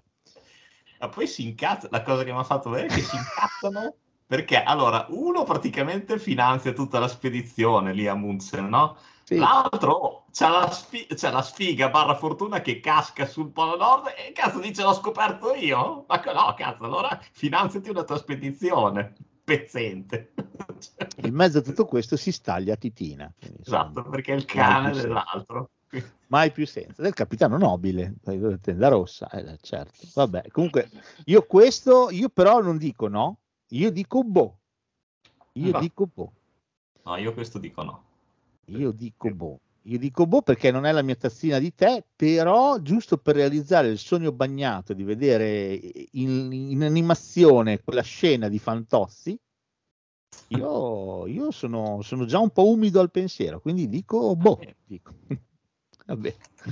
Chiude la settimana una sterminata domenica di eh, Alain Parroni o Paroni, non lo so. Però questo, anche questo non mi dispiace, questo è fandango. Io non so che film sia, quindi ok. Io questo non mi ricordo il trailer, cioè l'ho, Sì, so allora, che il l'ho trailer l'ho visto. visto tre volte, ma giuro che non me lo ricordo neanch'io. Ogni Eh. volta che lo vedo lo dimentico. È di nuovo una storia molto sfigata di gente che fa cose. Però l- mi è piaciuta l'ambientazione. È un'ambientazione molto, molto povera, molto di, di provincia maledetta. I protagonisti sono molto giovani. Devo dirti, questa cosa non mi è dispiaciuta. Ho trovato un po' verace, se non vero, almeno un po' verace. Quindi perché no? Perché no? Ma Se tra l'altro proprio- poi comunque non è il primo esempio, capiteranno altri che non mi ricordo il trailer. Vedi? Mi... Questo secondo me, se vi capita che ve lo proiettano sullo scaldabagno, io, io direi Ah. sì. Ok. Solo se lo proiettano sullo scaldabagno. eh. Non so se hai visto Equalizer 3, Roberto. No, no. Eh, ti riguarda, da, da vicino perché il film inizia in Sicilia. Quindi. Eh no, lo so, lo so, ho visto il trailer. Poi po' ha un triste concetto la- geografico un po' arioso, eh, perché si sposterebbe in quel di Napoli, Vagamente, eh. la Calabria, ma va bene, ma va bene, ma va bene, cioè cazzo ne sa Fuquadi, cioè che cazzo ne frega lui, cioè voglio dire, alla fine, come dice quel classico immortale di Eurotrip, l'Europa è grande come un centro commerciale. Tu, E- tu pensa, vi racconto questo, questo aneddoto divertente. Sono andato a vedere con mia madre Equalizer 3 e lei alla fine aveva capito che Denzel Washington, per dirvi il concetto vacuo di geografia, che Denzel Washington prendeva il traghetto ogni 3x2 per andare da, da Napoli in Sicilia perché non si capiva un cazzo. Comunque il film è schifosamente spassoso, ma al di là di quello c'è un Denzel Washington che dimostra che fa la differenza sempre. È uno dei più Wow. grandi attori che abbiamo adesso. Cioè, come Russell, cioè è uno di quelli che quando fa un film è capace di fare la differenza. C'è niente da fare. Togli da quel film lì Denzel Washington è un film di merda. C'è Denzel no, sarebbe Washington e monnezza. niente da fare. C'è niente da fare. Vabbè, detto questo. E perché ho parlato di, di Equalizer 3? Non mi ricordo più, però va bene lo stesso. Che cazzo, No. vedi? Mi sono dimenticato.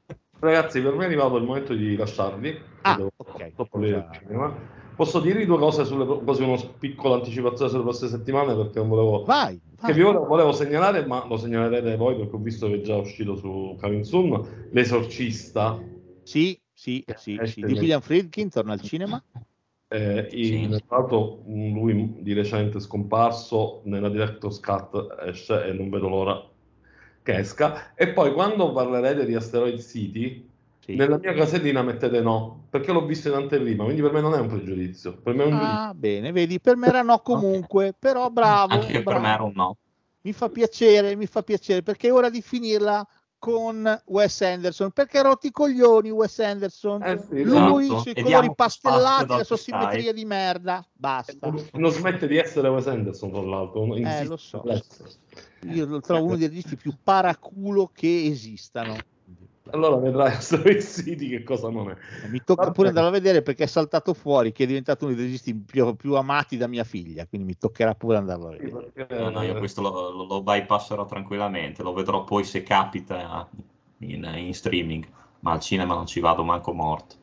Va bene Umberto, noi ci sentiamo la prossima settimana, che cazzo dico, ci sentiamo il prossimo mese per i pregiudizi di ottobre.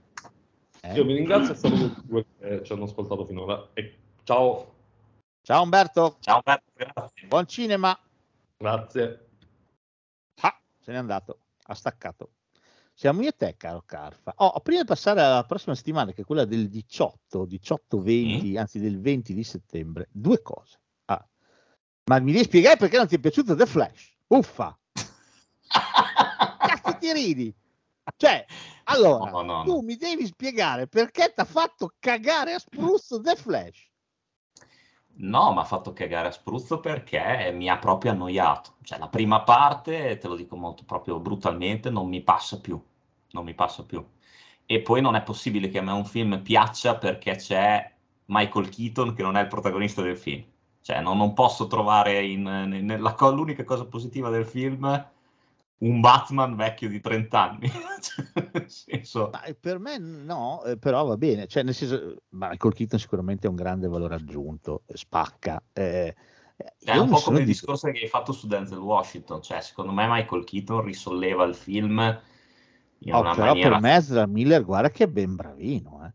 Minchia, per me è proprio bravo in The Flash. Io ti dico, io ti dico la, la parte dove lui fa il diciottenne, il sedicenne, non l'ho tollerata. Non, non, lo proprio, non riesco proprio a farmelo andare giù. Cioè, mi dava proprio fastidio che lui avesse sempre sta, sta, sopra, sta cosa qua di essere sopra le righe, di essere, fare sempre un gran casino. E, e poi, non, cioè, secondo me è proprio un film boh, confuso. Confuso. Ma vedrai poi quale cioè, per esempio, cioè, tu poi non sai ancora tutto, ma arriverà un'altra notizia che ti farà strippare. Qual è? Dai, dimmelo. Che lo che io non ho trovato, ma... cioè, non ho trovato neanche malaccio invece un altro film che tutti hanno massacrato che è Ant-Man e The Wasp. L'ho trovato molto migliore a The Flash. No, uh, oddio, no, questo no, però sì, cioè, non è così male. Sai che cosa? Uh Devo dirti che io mi sono un po' rotto in bocca con la storia Marvel, forse un po' quello è. Nel no. senso che arriva un po' a ciurlare nel manico ancora, ancora, ancora. Tra l'altro, non sì. chiudendo nulla, nel senso che, cioè, quello sì che finisce in sospeso e sembra che non abbia continuazione. Sono, no, sono, d'accordo con te della Marvel, eccetera, però quello lì almeno, cioè, non l'ho dovuto, cioè, ti dico, The Flash mi sono addormentato. Ah, io invece The Flash l'ho trovato, l'ho trovato interessante, ho trovato interessante il personaggio. Per me c'è quella scena finale al supermercato dove lui rincontra sua madre, per me è tanta roba. Ah, cioè, drammaticamente per me è un personaggio che funziona tanto. Poi posso essere d'accordo, eh, è un film che ha delle lungaggini assolute, gli effetti speciali possono essere quello che vuoi, cioè non mi interessa. Però devo dirti, per me ha dei momenti, io purtroppo mi faccio ra- catturare da alcune cose nei film devo dirti per me ha alcuni momenti molto indovinati. Quello per me del supermercato è una sequenza per me bellissima, veramente bella, bella, bella. È, Ma sulla, sulla sequenza finale ci posso anche stare, su quella del supermercato. Quella mi, mi, mi trovo anche d'accordo, così come io ti dirò, non ho trovato così pezzenti gli effetti speciali al di là di quella scena dove cascano tutti i bambini dal palazzo. Che però non sarà sta roba così ignobile, dai. No, no, no. Cioè, non però, è questa cioè, cosa che dici si vede che è finta, ma chi se ne frega, non, non, non mi va a inficiare. Quello che proprio mi va a inficiare la, la cosa del film o sarà un problema mio, ma Ezra Miller, cioè, io l'ho apprezzato soltanto quando ha fatto lo psicopatico in, in A proposito di Kevin però per me è un attore che... Eh, boh... Invece a me lì è piaciuto, ti dico la verità, l'ho trovato in parte, mi è piaciuto proprio in The Flash. Poi ho trovato adorabile il finale. Per me l'ultima sequenza io ridevo come un maiale. Tutti ma l'hanno detestata e invece per me quando ma arriva, ma quando arriva Bruce quella... Wayne io ah, okay. sbragato, cioè proprio mi sono sbragato. Ah, ah, ah, No, quella è una cosa che ho trovato carina, francamente. Come ho trovato molto... carino quando ci sono tutti gli universi che collassano e si vedono tutti, si vede anche Nicolas Cage Superman. Cioè, sì, sì. Ma... L'ho trovato molto divertente. Ecco, io per esempio ti dico, ho trovato buttato un po' lì a cazzo il personaggio di Supergirl, non mi ha detto niente. Mm, non mi ha, non mi ha convinto. Cioè proprio... Ma sì, sai, è una, è una roba alternativa, quindi non c'è, non c'è Clark, l'hanno seccato. No, ma più che altro cioè, l'ho trovato proprio un poco potente, poco, poco incisivo come personaggio. Cioè, nel, non lo so, questa cosa qua, anche la, la sottotrama di Zod che bisogna... Non lo so, boh, ho trovato tutto molto riempitivo, come posso dirti. Eh, è vero, devo dirti che, per esempio, un'altra cosa che mi è piaciuta molto, l'ineluttabilità di certe cose. Certo, quello sì, come per esempio eh, succedeva con Thanos, quello sì. Eh, devo dirti, non, non, non, non oh, cioè, poi ripeto, io l'ho visto come l'ho visto, l'ho visto così, mi, mi ci sono divertito, poi magari lo rivedo e ti dico anch'io che noia, però al di là del che può avere dei momenti di stanca, cioè non l'ho trovato questo disastro assoluto eh, come è stato descritto, ecco. No, cioè non, non- io non, non mi, non mi- non vado dalla parte di chi proprio ha detto che è un film di merda. Per me è un'occasione molto sprecata, però. Cioè, è un film che proprio mi ha... Ho fatto fatica ad arrivare alla fine. Mm. Cioè, No, se, no, se- chiaro, chiaro. se dovessi dirti, ecco, Man of Steel, secondo me è un filmone rispetto a quello. Eh, Cioè- per me Man of Steel fa quel passo in più, nel senso che si prende anche troppo sul serio. Mm, Invece mm. Flash è un film che comunque vada, ha i suoi momenti drammatici, ma non si prende mai sul serio. No, no, è vero, è vero. E Poi- questo non prendersi mai sul serio mi aiuta nella visione a vedere una cosa che trovo credibile, o perlomeno quasi, anche quando sbraga, anche quando fa proprio la, la cazzatona col botto. Mm.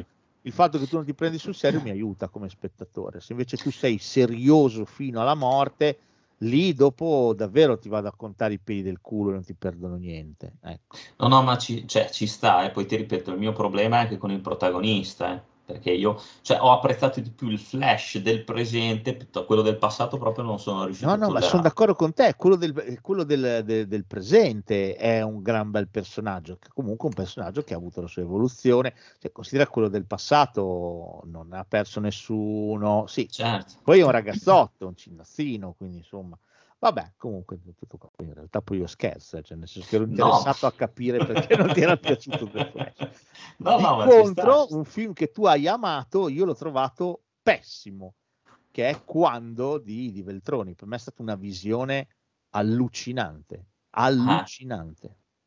Eh, è bello, è bella questa cosa qua di, Sì, di sì, no, avere... ma finisce di prepo tra i peggiori dell'anno quando, eh. Cioè, non è che è brutto, cioè, per me è a un livello di bruttura, peggiore, ecco. È tra i peggiori assolutamente. Ah no, io invece, invece l'ho... veramente urticante, cioè il biniamino del, del, del compagno di sinistra del 2023. eh, cioè, no, Posso essere d'accordo, ma su, su questo io sono andato oltre. Cioè, ho, ho ho percepito anch'io questa cosa, però io mi sono concentrato di più sul- sull'aspetto della, sull'aspetto più emotivo della vicenda, cioè sull'aspetto Eh, del- so, però- della famiglia. E, e poi ti dico, finalmente, per quanto mi riguarda, un film dove non ci sono sempre gli stessi attori. Lo so, Cioè, però an- per me, per esempio, ne, ne, ne rimarco re, a me non è piaciuto per niente, l'ho trovato completamente fuori parte, imbambolato.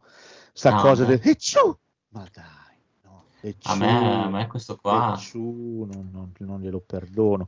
Poi il- l'errore vero del film è che quando tu prendi uno spunto, che può essere anche trito e ritrito, ma non mi interessa, lo giuro che non mi Mhm. interessa, non è questo che per me fa il film, il fatto di un uomo che è un ragazzo che è rimasto in coma 31 anni, si sveglia uomo. Cazzo, questa cosa qua sfruttala. E invece no, tu la sfrutti solamente per le solite minchiate. Ah, stavo insieme a una, adesso ah, lei era incinta. E la sfrutti per quelle cose lì. Invece tu avresti avuto l'occasione di poter andare a ritroso a raccontare 30 anni di storia d'Italia e del mondo in maniera ficcante, caustica, polemica, e invece non fai niente di tutto questo. Lo bypassi comple- ma completamente. Viene citato Berlusconi, ah sì, qui- chi? Quello delle televisioni, sì sì, ah, e poi sapessi. Va. Beh, però penso che il film non volesse neanche fare, non, non volesse neanche fare, cioè ti dico, se avesse fatto quello l'avrei trovato un po' più pesante. Eh, ma non ha fatto sarebbe- questo perché è il problema della sinistra, che non è mai più assolutamente eh, antipatica, scomoda, ma è sempre a cerchio bottista, è sempre, ah sì, diciamo, ma non diciamo troppo perché... E invece no, invece i problemi sono altri, non si risolvono così. No, io questa cosa qua l'ho trovata irritante perché c'era la possibilità di fare una roba Mhm. bella, ma non dico mica di essere pesante, puoi usare l'umorismo, usi No, l'arma no, eh. affilata dell'umorismo e poteva essere divertente. E invece ti dico, l'unica scena che ho trovato bella è quella del ristorante con Fresi, quella mi è piaciuta. Io ho trovato, ho lasciato da parte proprio completamente l'aspetto politico, mi sono concentrato di più sull'aspetto emotivo, che è quello che mi interessa di più quando vado a vedere, quando gua- guardo un film di quel tipo lì. Cioè, proprio a me della politica non mi è mai fregato un cazzo. Ma non è ne una questione di politica, è una questione di Certo. storia, è una questione di raccontare il nostro paese, non è una questione di politica, è Mm, questione Sì, di... però ho lasciato, ho lasciato da parte anche quello, ti sono sincero. Cioè, nel senso, mi sono proprio concentrato sul dramma di- del, del protagonista, dell'uomo. No, è piaciuto tanto, io A me è piaciuto non- molto. Non l'ho trovato per niente proprio poi c'è la scena dell'esame di autorità che mi volevo impiccare Eh, Quella sicuramente è molto retorica. Su quello sì, sì, no. No, il no, modo certo. per che le cose migliorino che tutti ci vogliamo un po' più bene tut- oh, poi Quello, quello dai, sicuramente. che cazzo con i problemi che abbiamo tutti i giorni qui il problema è che ci dobbiamo rispettare di più Però eh, non, beh, eh, no, no, io l'ho trovato, ti dirò, ho trovato uno dei migliori film di quest'anno. no no ma sarà bello quando faremo il, il meglio e il peggio sarà divertente Che Va ci bene. infilerò dentro anche Doggy Style nel meglio, ovviamente. Secondo me no, adesso lo vai a vedere, poi mi dici, poi mi dici. Va bene, oh, esce il- la settimana del 20, Sì. esce Gran Turismo, la storia di un sogno impossibile. Cosa mi dici di questo film? Ma ti dico che per me è un no questo.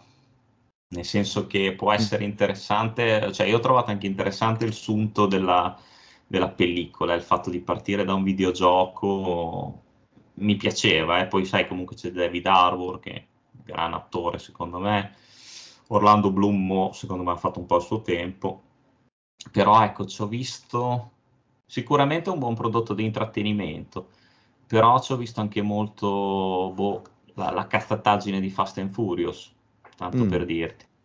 Non ho visto un clima alla Le Mans, ecco. No, ma questo sicuramente no. Eh, allora, per me era un no secco fino a ieri, nel senso che il trailer Mhm. me lo stusto tutte le volte che sono andato al cinema, c'è sempre il trailer di Gran Turismo. Quindi per me era un no secco. Poi ieri me lo sono rivisto per l'ennesima volta in preparazione di oggi Sì. e guardandoci bene ho scoperto che è di Neil Blomkamp. E allora Sì, io sì. non posso non voler bene a questo film e io lo andrò a vedere. Ah, Perché io a Neil lo Blomkamp voglio un sacco di bene. Quindi io questo film lo andrò a vedere. No, no, pensavo lo sapessi. Eh, invece a me ti dico anche il fatto di, che sia di Neil Blum, Blomkamp è la cosa che un po' mi terrorizza, perché non, non l'ho riconosciuto. Poi io... Eh, beh, sì, neanch'io, però aspetto di vedere il film, poi ti dico. Tu vai a vedere Ah, Doggy no. Style, io vado a vedere Gran Turismo. poi- Va bene, poi ci e ci confrontiamo. confrontiamo. Non lo so, boh, dai, District 9, Elysium, Eh, eh, Ciappi. E se Eh, mi sei arrivato sì. a Gran Turismo, qualcosa di te ci avrai portato dentro. Dai, io, io sono fiducioso. O è perché, o il mio terrore è perché non poteva più fare quel cazzo che gli pareva e gli hanno detto "Oh, fai questo, non fai più niente. Ma considera che lui doveva fare il nuovo, il remake di Aliens, doveva fare, non so se ti ricordi. Eh, sì, sì, sì, Poi fu abortita completamente sta cosa, quindi non lo so, non lo so. Addirittura Spero. quando ha portato in giro sto film qui a fare la promozione, eh, se n'è andato perché uno gli ha fatto una domanda su, sul remake di Aliens. Eh. Quindi probabilmente è una ferita che brucia Ferita ancora. ancora molto aperta. Probabilmente sì, io non, non ti so dire, eh, il film si- non mi ispira, eh, però io a lui voglio troppo bene, quindi lo andrò a vedere e poi ti dirò. Ecco, Sì, sì, sì, sì. Sono curioso, incrocio le dita, eh, per Tu carità, mi perché racconti comunque- Doggy Style e io ti racconto di questo qua. Va bene. Va bene. Oh, Bersaglio d'amore è un... Non c'è il trailer, Non purtroppo. c'è il trailer, eh, Peccato, infatti- peccato perché la peccato. trama è interessante, è quella di un, di un maggiore dell'esercito, non lo so, che praticamente si innamora di un, eh, di un cadetto. Eh, vabbè, non lo so, però questo mi ispira veramente zero. Ma ancora peggio è il nuovo film, di, nuovo film, il primo film da regista di Micaela Ramazzotti, Felicità. Mamma mia. Questo mi ricordo pure il trailer, che è ancora peggio del fatto di non ricordarlo. Ah, questo è veramente brutto. Questo è veramente brutto. Questo è veramente brutto. Poi anche qua, boh, a parte che lei, boh, secondo me non sa recitare, quindi... Anche per me lei è improponibile. Secondo me doveva rimanere a fare l'attrice e già così avevo dei problemi da regista. Eh, non ho capito, il padre lavora nel cinema, lei ha un fratello, ma il fratello non sta bene, però lei è legatissima al fratello, il fratello è legatissimo a lei, si rotolano per strada, e poi dopo arrivano gli infermieri, poi il fratello viene, viene, fa delle sedute insieme a una psichiatra, va in ospedale, poi però c'è il padre che va a cantare in un ospizio, padre Max Tortora. No, no, no. Sì. Felicità, felicità, sta ceppa. No, questo per me è il di nuovo è la fine completa, totale del cinema italiano che si nasconde dietro una finta autorialità invece di raccontare storie vere, storie sincere, storie che hanno contatto con la realtà. Qua ci nascondiamo sempre comunque dietro un dito del, del radical chic, non lo so. Sì. C'è anche Rubini sì, sì. nel cast che sta insieme a Ramazzotti. No, io questo io ti dico proprio no, ma proprio dal profondo del cuore dico No, no, questo, questo veramente anch'io per me è un no grosso come un palazzo. Questo forse è il film peggiore del mese per me. Questo proprio è, l'ho trovato irritante, il trailer l'ho trovato irritante. Lei con questa faccia che ti guarda, eh, che sembra che ti chieda dei soldi in prestito ogni volta che ti Sì, guarda. sì. Non- cioè, Ma poi è un film che non va da nessuna parte, secondo me. Oddio, forse quello più irritante per me del mese è proprio Asteroid City, eh. Però anche questo ci dà un bel cuccio. Sì, irritante Astral City, questo però per me è il peggiore, cioè questo per me questo non andrà veramente da nessuna parte, sarà l'ennesima occasione per raccontare una storia di cui non gliene frega una ceppa di minchia a nessuno, per raccontare di nuovo una famiglia italiana distonica che però se vorremo tutti un sacco del bene. E, e io amo te, tu ami me, però ah, non trombiamo più, non stiamo più insieme. Come mai questa incomunicabilità, questo muro di silenzio? Veramente no, è mio fratello, è l'unico che mi capisce, però mio fratello è schizzato, però aspetta, posso fare qualcosa per lui.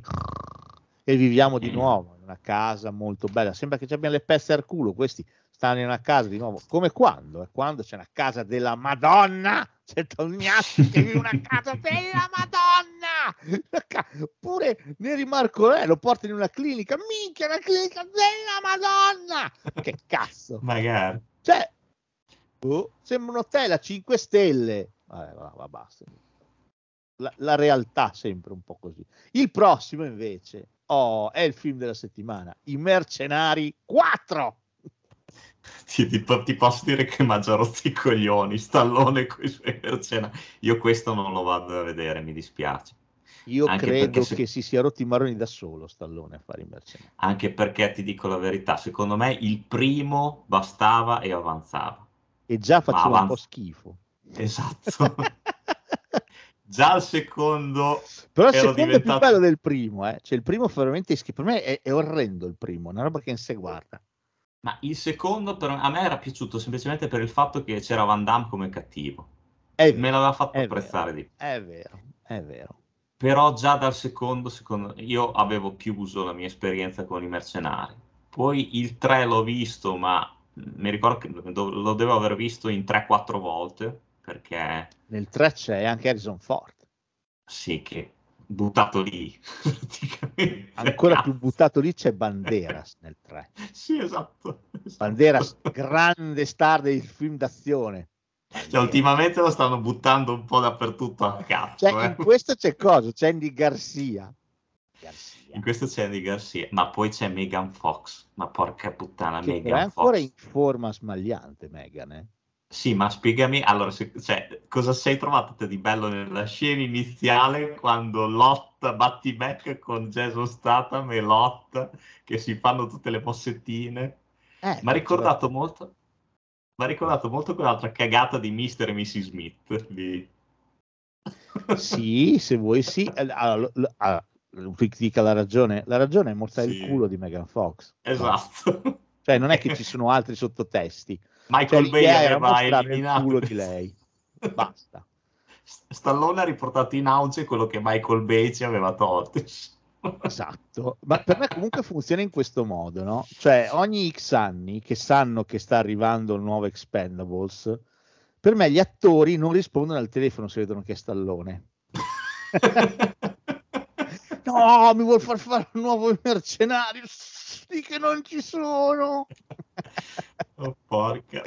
e lui prova, però alla fine va a prendere la, la, la risacca del, nel 3 c'era Wesley Snipes tirato Sì. fuori dalla naftalina in questo c'è Andy Garcia cioè c'è della gente che boh, non fa Poi, tra l'altro- Andy Garcia l'ha lasciata cantare Fernando in Mamma Mia 2 la vendetta.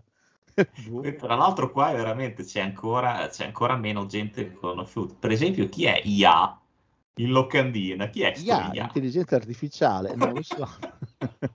La, la cosa bella è che poi va a pescare dei gran vecchi anche, Sì, che è sì. gente che dici, ma che cazzo? ma, cioè, non è credibile. Andy Garcia con una faccia che sembra che l'abbiano punto uno sciame di calabroni. Che fa? Che falca, dai, va là. Poi sai cosa, al di là di tutto? Secondo me il primo poteva anche avere un senso, anche il secondo, perché lo buttava molto sul cazzaro, no? Loro stessi non si prendevano sul serio, ma poi adesso cominciano veramente a prendersi sul serio. Cioè, adesso Ma ci sai credo. che posso essere d'accordo, però per me era il problema del primo Expendables e pure del secondo. Il secondo forse un po' meno. Cioè, si prendevano già sul serio nel primo. Cioè, per me quello era il problema del film. Che non è che la un po'. buttavano a culo. No, no, erano convinti. Pensano in questo, porca vacca. Ma questo qui, nel secondo arrivava Chuck Norris. Sì.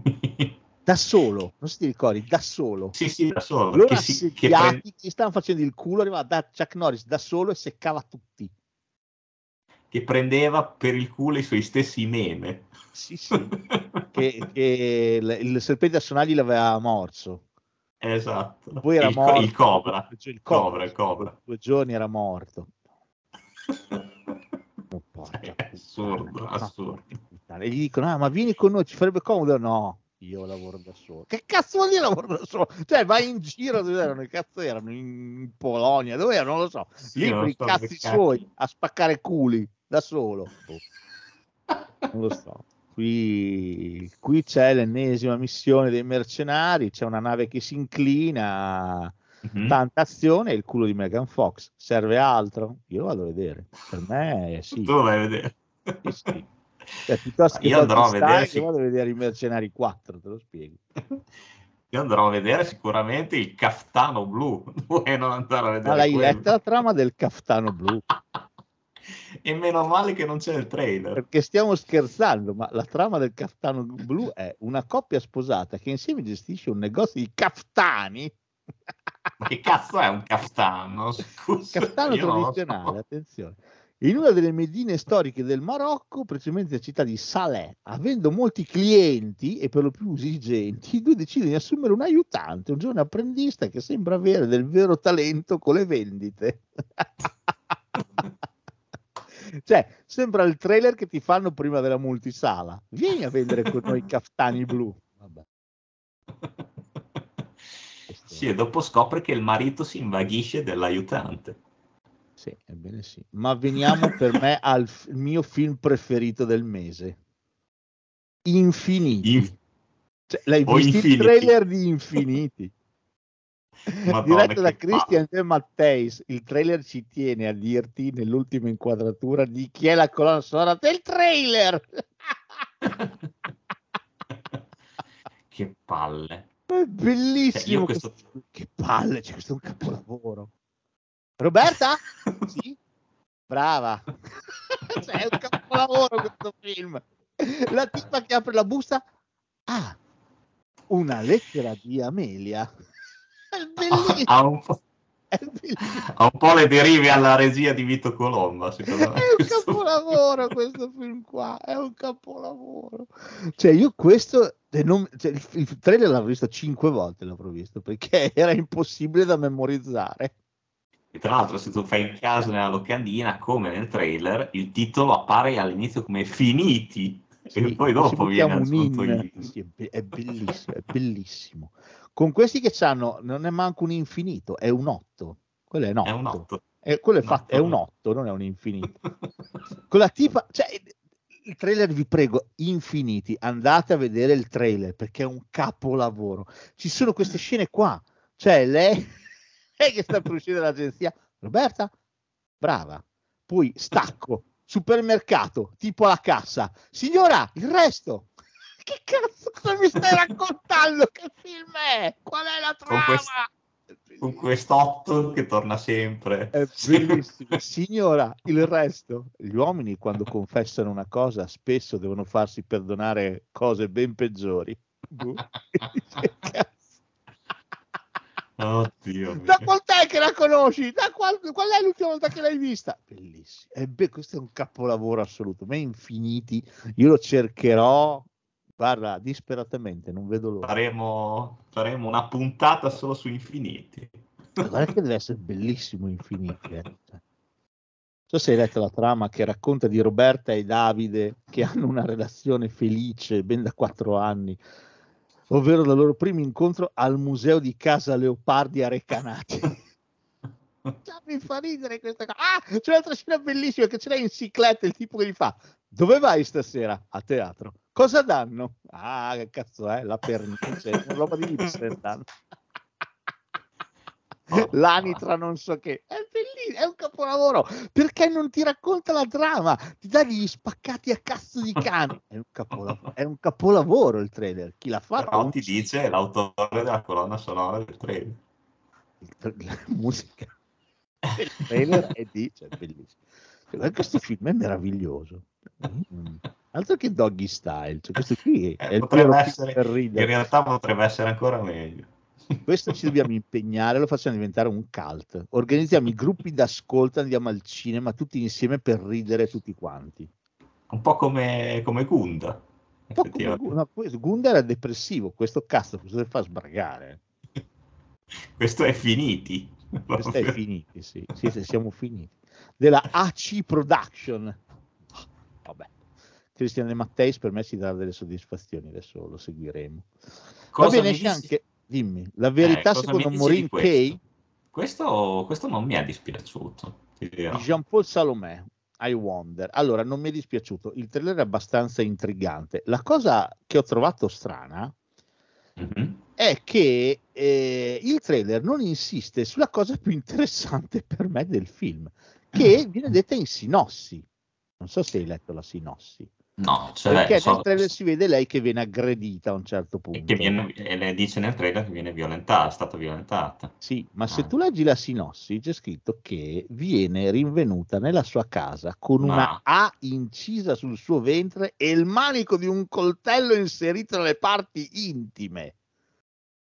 Sì, nel, il trailer non la, non la spiega, non la, non non la spiega, però devo dire, devo dire, detta così, dici cazzo, cosa gli hanno fatta questa qua? Interessante. Quindi sì, però non sembra male. Poi c'è lei, c'è Isabella Sì. Huppert. L2 la vendetta, sembra questo qui, ma va bene. È vero, è vero, ci ho pensato anch'io, sembra proprio... Anche perché lei ultimamente nei film che fa viene sempre ri- ripetutamente violentata. Sì, no? la Huppert si vede che vuole delle sensazioni forti, se no non lo accetta. lì. No, basta, no, no, non bisogna ah, ridere. Cassella casalinga va a cagare. ah, no, io- Oh, mi stuprate. Sì, no, va bene, stuprate, eh, ma non basta, è uno stupro semplice, lo voglio Sì, sì, più. sì, eh. Vabbè. Ma ti incidiamo là sul vetro. Sì, sì, eh, proprio la, la- la- la perculano ovunque, cioè, nel senso... non- Sì, sembra figo anche perché poi dopo c'è il sospetto se lei effettivamente sia una vittima oppure no. Eh, fate sto la verità secondo Sì, Maureen te- temo che finirà lunga, secondo me, alla fine di questo film. chissà, poi una sindacalista, sai, con i tempi che corrono, non lo so. Va bene, esce anche l'ultima luna di settembre, un film di, aspetta pure, Amar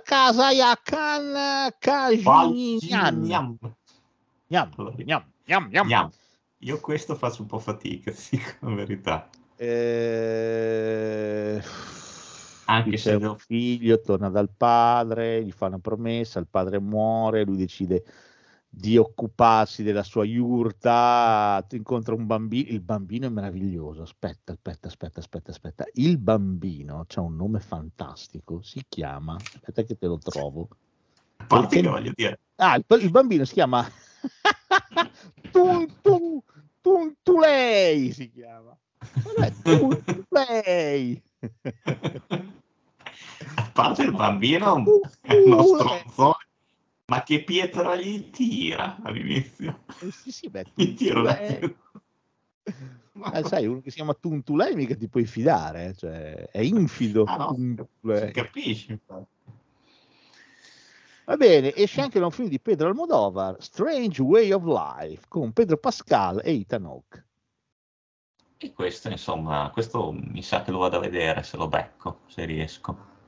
Sì, non sembra male. La cosa che è un po' ambigua nel, nel trailer, però almeno un minimo si capisce, è completamente assente nella sinossi il fatto che i due, eh, i due cowboy siano omosessuali e abbiano una È storia d'amore.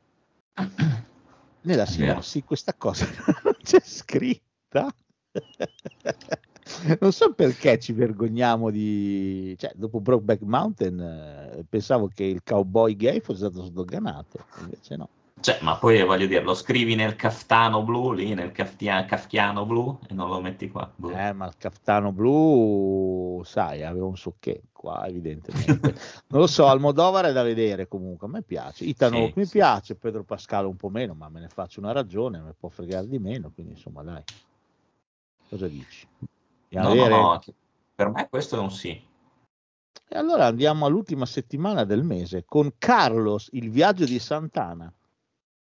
Documentario Eh, docu- su Carlos Santana, di cui veramente non me ne stracatafotte una beata ceppa. Ma poi l'abbiamo detto tante volte, perché non, non risentire, insomma, la musica? Poi io posso capire, però sì, no, non è la mia tazzina di caffè. Sì, neanche la mia, né tè, né caffè, né carcadè, neanche di cedrata tassoni, guarda, niente. Fortuna che, come anticipava il buon Umberto, esce L'esorcista di William Friedkin che torna al cinema fin del 1973, ma torna al cinema per una ragione, perché la settimana dopo esce eh, il film di David Gordon Green, Esatto, esatto, sì. Ecco, il farebbe- sequel, possiamo dire, non è un remake, è un sequel, Mhm. il sequel remake, il, il requel, non lo so. L'unica, sì, sembra un requel più che un sequel. L'unica cosa, ecco, che un po' mi... Cioè, io l'esorcista mi ricordo lo andai già a vedere al cinema, alla, alla riedizione. Anche Magari tornerò a vederlo anche a questo. Però un po' mi dispiace il fatto che non, va- non mettano mai in sala la versione originale. Cioè, anche questa è la Director's Cut. Che francamente la trovo un pochino meno, meno ficcante della- dell'originale. Eh, per me la Director's Cut ha un paio di paraculate non necessarie. Come il finale, giusto? Il finale, lei ragno che scende dalla Esatto. scala. Esatto. Eh, c'è quel bel dialogo un po' più lungo che hanno loro due sulle scale, padre Merrill Sì. con Carras. È l'unica cosa. lì, però. beh, però è una scena, ragazzi. Esatto. Cioè, non è che eh, se mi devi fare la Director's Cut per andare ad aggiungerci Reagan che fa il ragno alla E poi, e e poi c'è quel finale un po' troppo consolatorio che stona con tutto il film, secondo me, con Sì, tutto il resto del film. d'accordo, sono d'accordo. Eh, però, vabbè, l'esorcista, se, se qualcuno non lo ha visto, ecco, visione super consigliata, ecco, Ah, guardate. certo. Questa è un'occasione Certo, per andarvelo a vedere in sala, che insomma male, male non fa. Meglio questo che andarci a vedere Zucchero Sugar Fornaciari, il documentario su zucchero, che anche, no, a parte che fa male ai denti, quindi insomma. Poi sai, rischi che ti sputi in bocca, quindi. Eh, Zucchero, oddio, agli albori della sua carriera mi piaceva anche quando fece il primo disco, quello col, il, il secondo disco, quello col bimbo in copertina. Sì, c'era sì. con le mani sbucci le cipolle e poi c'era senza una donna, c'era quella roba lì. C'erano delle, delle belle canzoni. Finora Incenso e Birra, devo dire, l'ho seguito assiduamente. Poi un po' meno, però anche quello non era male. Spirito Divino, non era male neanche quello. Come disco, dopo, francamente, no, non, non è stato più nelle mie corde. Però insomma, riconosco la valenza, l'artista, eccetera. Dopo un pochino No, per me. no, ma per carità, poi comunque da quello che ho sentito io non, ho- non so, non ho mai visto un suo concerto, ma dicono che sono degli eventi, sono, delle- sono degli spettacoli veri e propri. Lambrusco sì, per ecco. tutti. Cioè, Esatto. lo so. C'è un altro Eh, sì. film che torna di nuovo fuori, l'avevamo già visto, invece torna e esce a settembre, che è A È Passo vero. d'Uomo di Denis Imbert. Ah, Eh. No, vabbè. Lui ok, Jean Dujardin però la trama non è che mi... Sì, è quello che lui fa lo scrittore un po' sburone che va sul terrazzo a farlo splendido, perde l'equilibrio, cade e finisce in coma. Poi dopo si riprende a fare la camminata. Ma- Ma sarai idiota come, come assunto, nel senso che, che cazzo, ma fallo che questo decidi di fare la camminata, perché deve fare lo sburone sul Esatto. balcone e cade? È un imbecille. Vabbè. Però sarà l'occasione per riflettere sulla vita, l'amore, le vacche, tutto quello che Sicuramente, sicuramente. Il viaggio che ti cambia, che ti migliora. eh. Sì, Eh, sicuramente. certo. Guardatevi Zobel, che forse è meglio. Sì, volendo Ecco. citarne uno, o se vogliamo fare proprio in tema sempre di camminate, anche quel bel Santiago, film con di- Coso, con, con eh, Martin Sheen, con Martin Sheen, che si chiama San- del Cammino di Santiago, ma non mi ricordo. sì, si diretto poi The da Way Esther. in originale, diretto da Emilio Estevez e Non si chiama, eh, non mi ricordo, Eh, no? non mi ricordo titolo, vado a vedere. The Way, cercate, The Way. Oh, Mm. esce il nuovo film di Wes Anderson, Asteroid City. Penso un trailer più irritante di Asteroid City. Cioè, Sì. Lui non è mai stato uno simpatico trailer, però qui andiamo oltre. Cioè, qui c'è- a parte che c'è sta cazzo di, di colori tutti desaturati, non si vede una Tutti sega. pastellati, sì, è una si roba... distingue un colore dall'altro, è tutto un giallo, un giallo ocra perpetuo. Ma poi sì, anche dialoghi buttati lì a cazzo anche lì. Cioè, cast stellare come suo solito, però... che fanno la se- fila anche per fare, per fare un rutto in un film di Wes Anderson. Eh.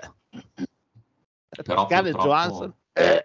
Vabbè. Cioè, quest'uomo qua veramente si è perso nei meandri del suo, del suo ego. Ma sì, perché guarda che era partito ben bene. Sì, sì. Cioè, Rashomon, i cosi, Tannenbaum. Tannenbaum è un grandissimo film. Steve Zissou. Fino a Steve Zissou, secondo me, è tanta roba. Poi c'è un tracollo. Si è ritirato un pochino su, su un gran bel Budapest Hotel, che secondo me non era brutto. No, no, non, eh, è, non è all'altezza dei, eh, dei primi film, però non era brutto, ma dopo cioè. No. No, no, dopo ha completamente svalvolato.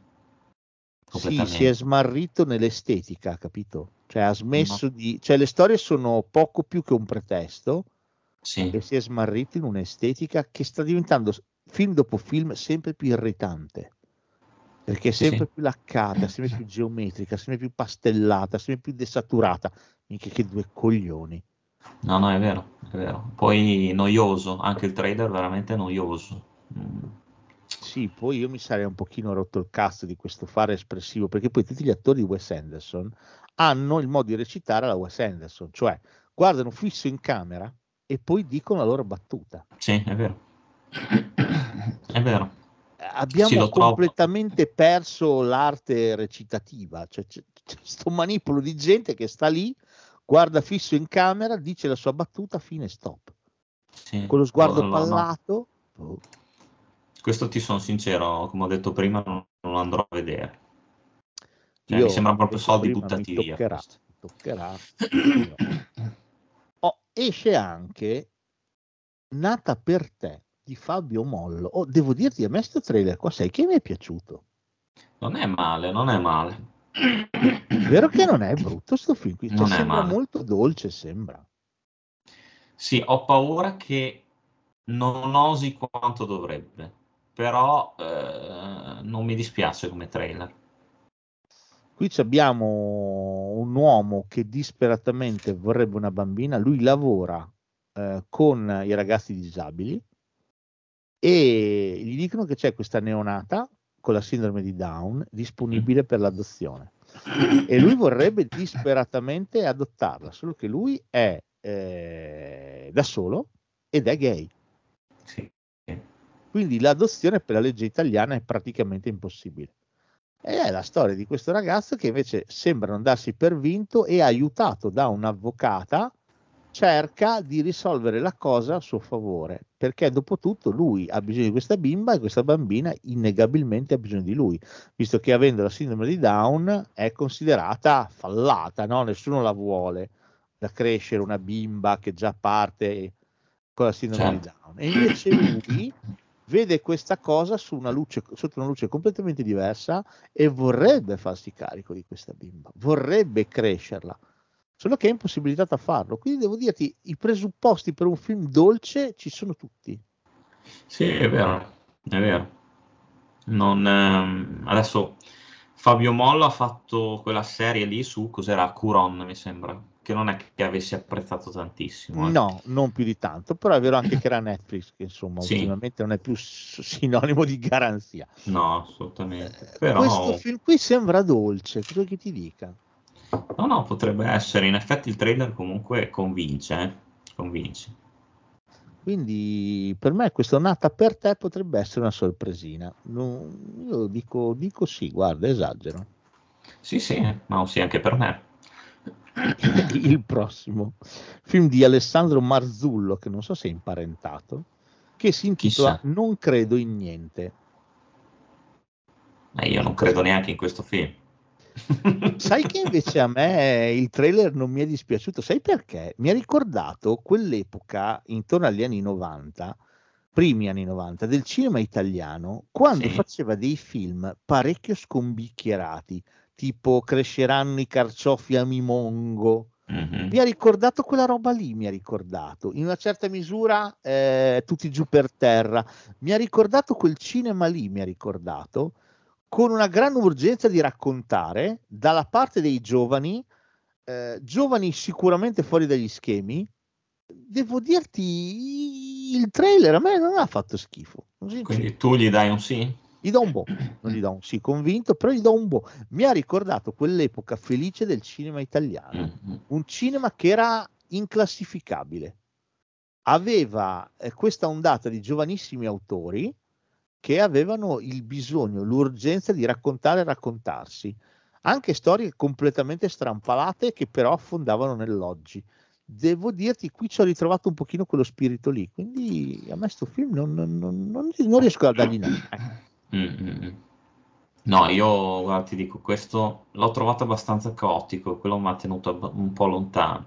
Però se Esatto, lo, recu- bravo, hai detto la parola giusta, è caotico. però l- se lo recuperi sono curioso di, di sapere il tuo parere, poi magari me lo, me lo ripesco anch'io in un secondo momento. Beh, scusami, se vai a vedere Doggy Style, non puoi esimerti da vedere Paw Patrol, super film. Eh, questo credo che sia un pochino più politicamente corretto, però non di vorrei sbagliare. Eh, oddio, sai, sempre parliamo di cuccioli però, eh, attenzione. Eh. È vero, è vero, quindi potrebbero strippare quei Eh, superpoteri. hai visto mai, è un attimo, eh, è un attimo. Tra l'altro, credo, non è mica il primo film, no? Su Patrol. No, non è il sia- primo, fortunatamente puoi anche recuperare l'altro che hanno Eh, fatto. Questo è il secondo. esatto. Questo che è il secondo, il secondo. Infatti è Ah, The questo- Mighty Movie questo, eh, perché loro diventano super, diventano Super, esatto. super Paw Patrol. Ma guarda, ti posso dire come la penso io su, su Paw Patrol? Che alla fine della fiera, secondo me, è anche il cartone animato più gradevole che ho avuto modo di vedere nel tempo. Qui non ce l'ho particolarmente con loro. Cioè, no, è chiaro che questo film non lo andrò a vedere in sala, per carità. Ma non Però- puoi avercela con i Paw Patrol, dai, è impossibile. Cioè, come No, no, avercela infatti. con Masha e Orso o con Cioè, Peppa posso Pig. avercela co- eh, con Peppa Pig, con tutta compagnia bella, però, ecco, i Paw Patrol, mm, ti dico, li, ho- li trovo anche abbastanza simpatici. Quindi non, non non lo demolisco, dai, questo film. Anche il trailer. bravo. co- Ah, hai ragione, non bisogna demolirlo assolutamente. Nel senso che Anche il intanto non è trailer è stato fatto carino. né per me né per te. Sì, sì, esatto. Però ti dico, ave- ecco, forse questo sarebbe il classico film che se avessi un figlio o se i miei nipoti fossero più piccoli, li porterei anche volentieri a vederli. Bravo, così mi piace, propositivo. Tu uh, poi dopo magari li, li incantoni li porti a vedere Doggy Style. Esatto, nella sala a fianco. Ecco. andiamo sempre a vedere un altro film sui cani. No, ma guardate che è Paw Patrol, eh, adesso comincia, adesso, adesso è Paw Patrol, stai tranquilli. Dopo a scuola, il giorno dopo, ma siete a vedere Paw Patrol, boh, c'è delle cose strane, i cagnetti. Va bene, con amici di... Oh, abbiamo quasi finito, ma cioè, quasi finito un cazzo, mancano quattro film. E con Sì, amici di. Sick of Myself di Christopher Borgli.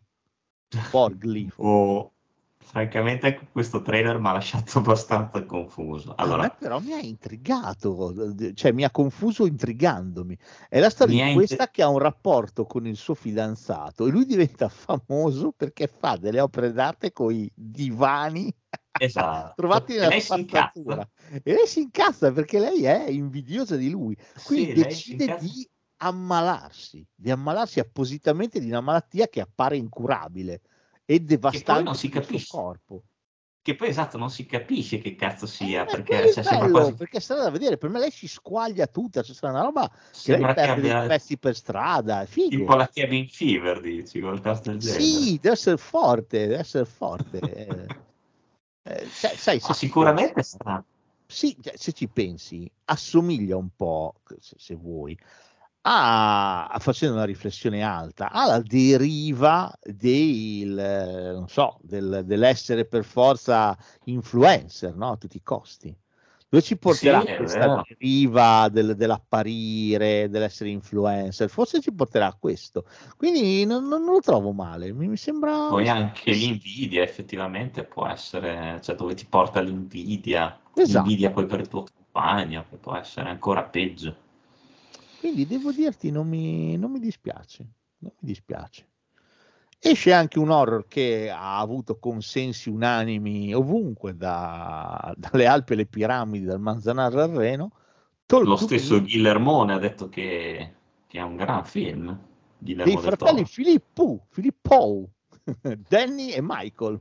Ma guarda, questo ti Talk propongo anche di andarla a vedere insieme, qui Ah, ci proprio sta, durante la, sì, sì. la registrazione, perché questo ti dico la verità, mi incuriosisce. Questo è fico, c'entrano le sedute spiritiche, c'è la sta mano di morto che se tu la stringi Esatto. entri in contatto col mondo dei, dei defunti che ti parlano. Una tipa che ha perso la mamma vuole fare questa seduta spiritica, la fa, ma sembra che poi inizi ad abusarne. Eh, non sembra male, il trailer è fatto molto bene. Sì, A parte che di nuovo c'è un cane. esatto. I cani sono il leitmotiv A di settembre, settembre è il mese dei cani, eh? Il trailer, tra l'altro, finisce col cane fuori dalla porta. Esatto. per tipo 10 secondi c'è il cane fuori da che dici succederà qualcosa non succede un cazzo Non finisce il succede trailer niente. col cane fuori dalla porta Guaisce e basta. Boh. presente che nei trailer c'è trailer ultima volta che si vede il titolo scena finale che di solito negli horror C'è il è jump scare. un jump scare no lì c'è il cane Esatto. fuori dalla porta non succede un cazzo. E lì sta la particolarità del film. Eh, è vedi? lì che sta il puppy sta il puppy doggy io, eh, quello che è. Vabbè, comunque questo mi ispira. Sì, sì, ci sto, andiamo a vederlo insieme. Dai. Sì, sì, sì, assolutamente. Oh, il prossimo io lo attendo come, come l'acqua nel, nel deserto del Gobi, cioè The Sì. Creator di Gareth Edwards. Il Questo prossimo deve essere veramente bello. tanta roba. Gareth Edwards lo conosciamo, Rogue One, ma anche il primo Godzilla. Sì, anche anche Monster. Monsters. Monsters, eh, questo deve essere fighissimo. C'è il figlio di Denzel Washington, quindi già andiamo bene, che già aveva fatto Tenet. Eh, devo dire questo per me deve essere fico. Siamo in un futuro in cui, tra l'altro attuale, perché c'è l'intelligenza artificiale che si è ribellata all'uomo e lo sta combattendo. Gli androidi eh, fanno comunella e gli uomini li vogliono seccare tutti quanti.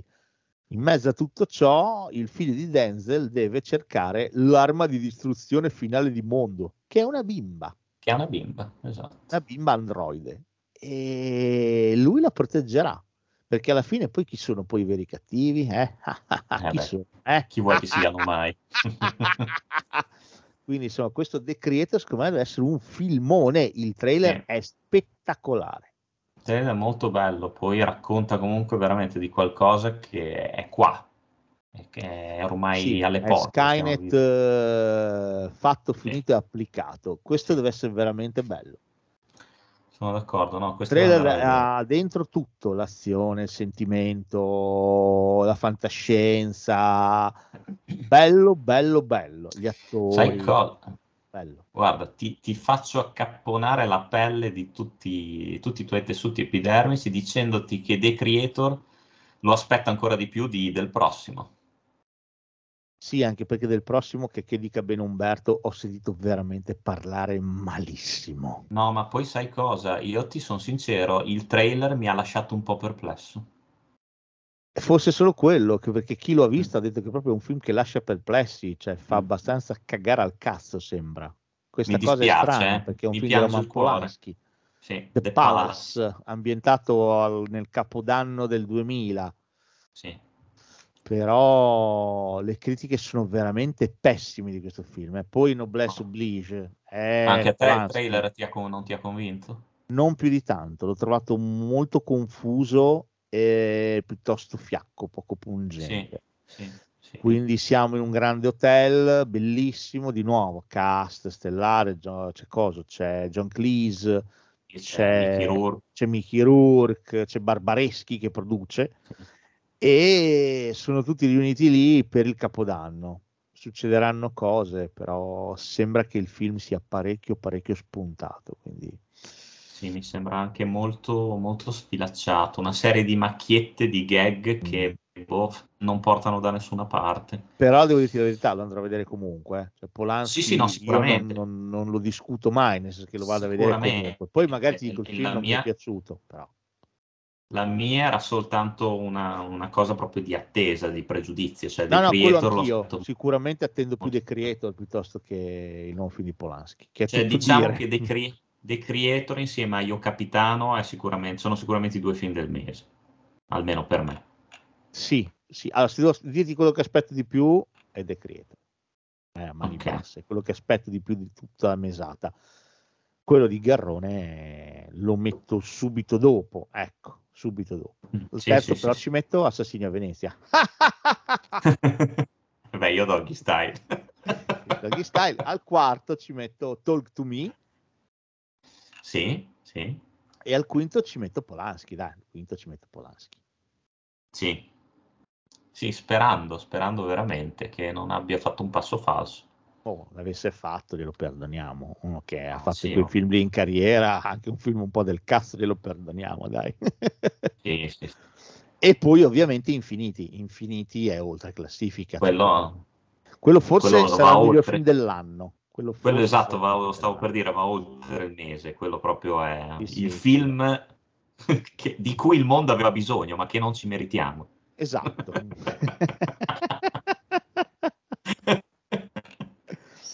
Va bene, oh, allora i pregiudizi finiscono qui.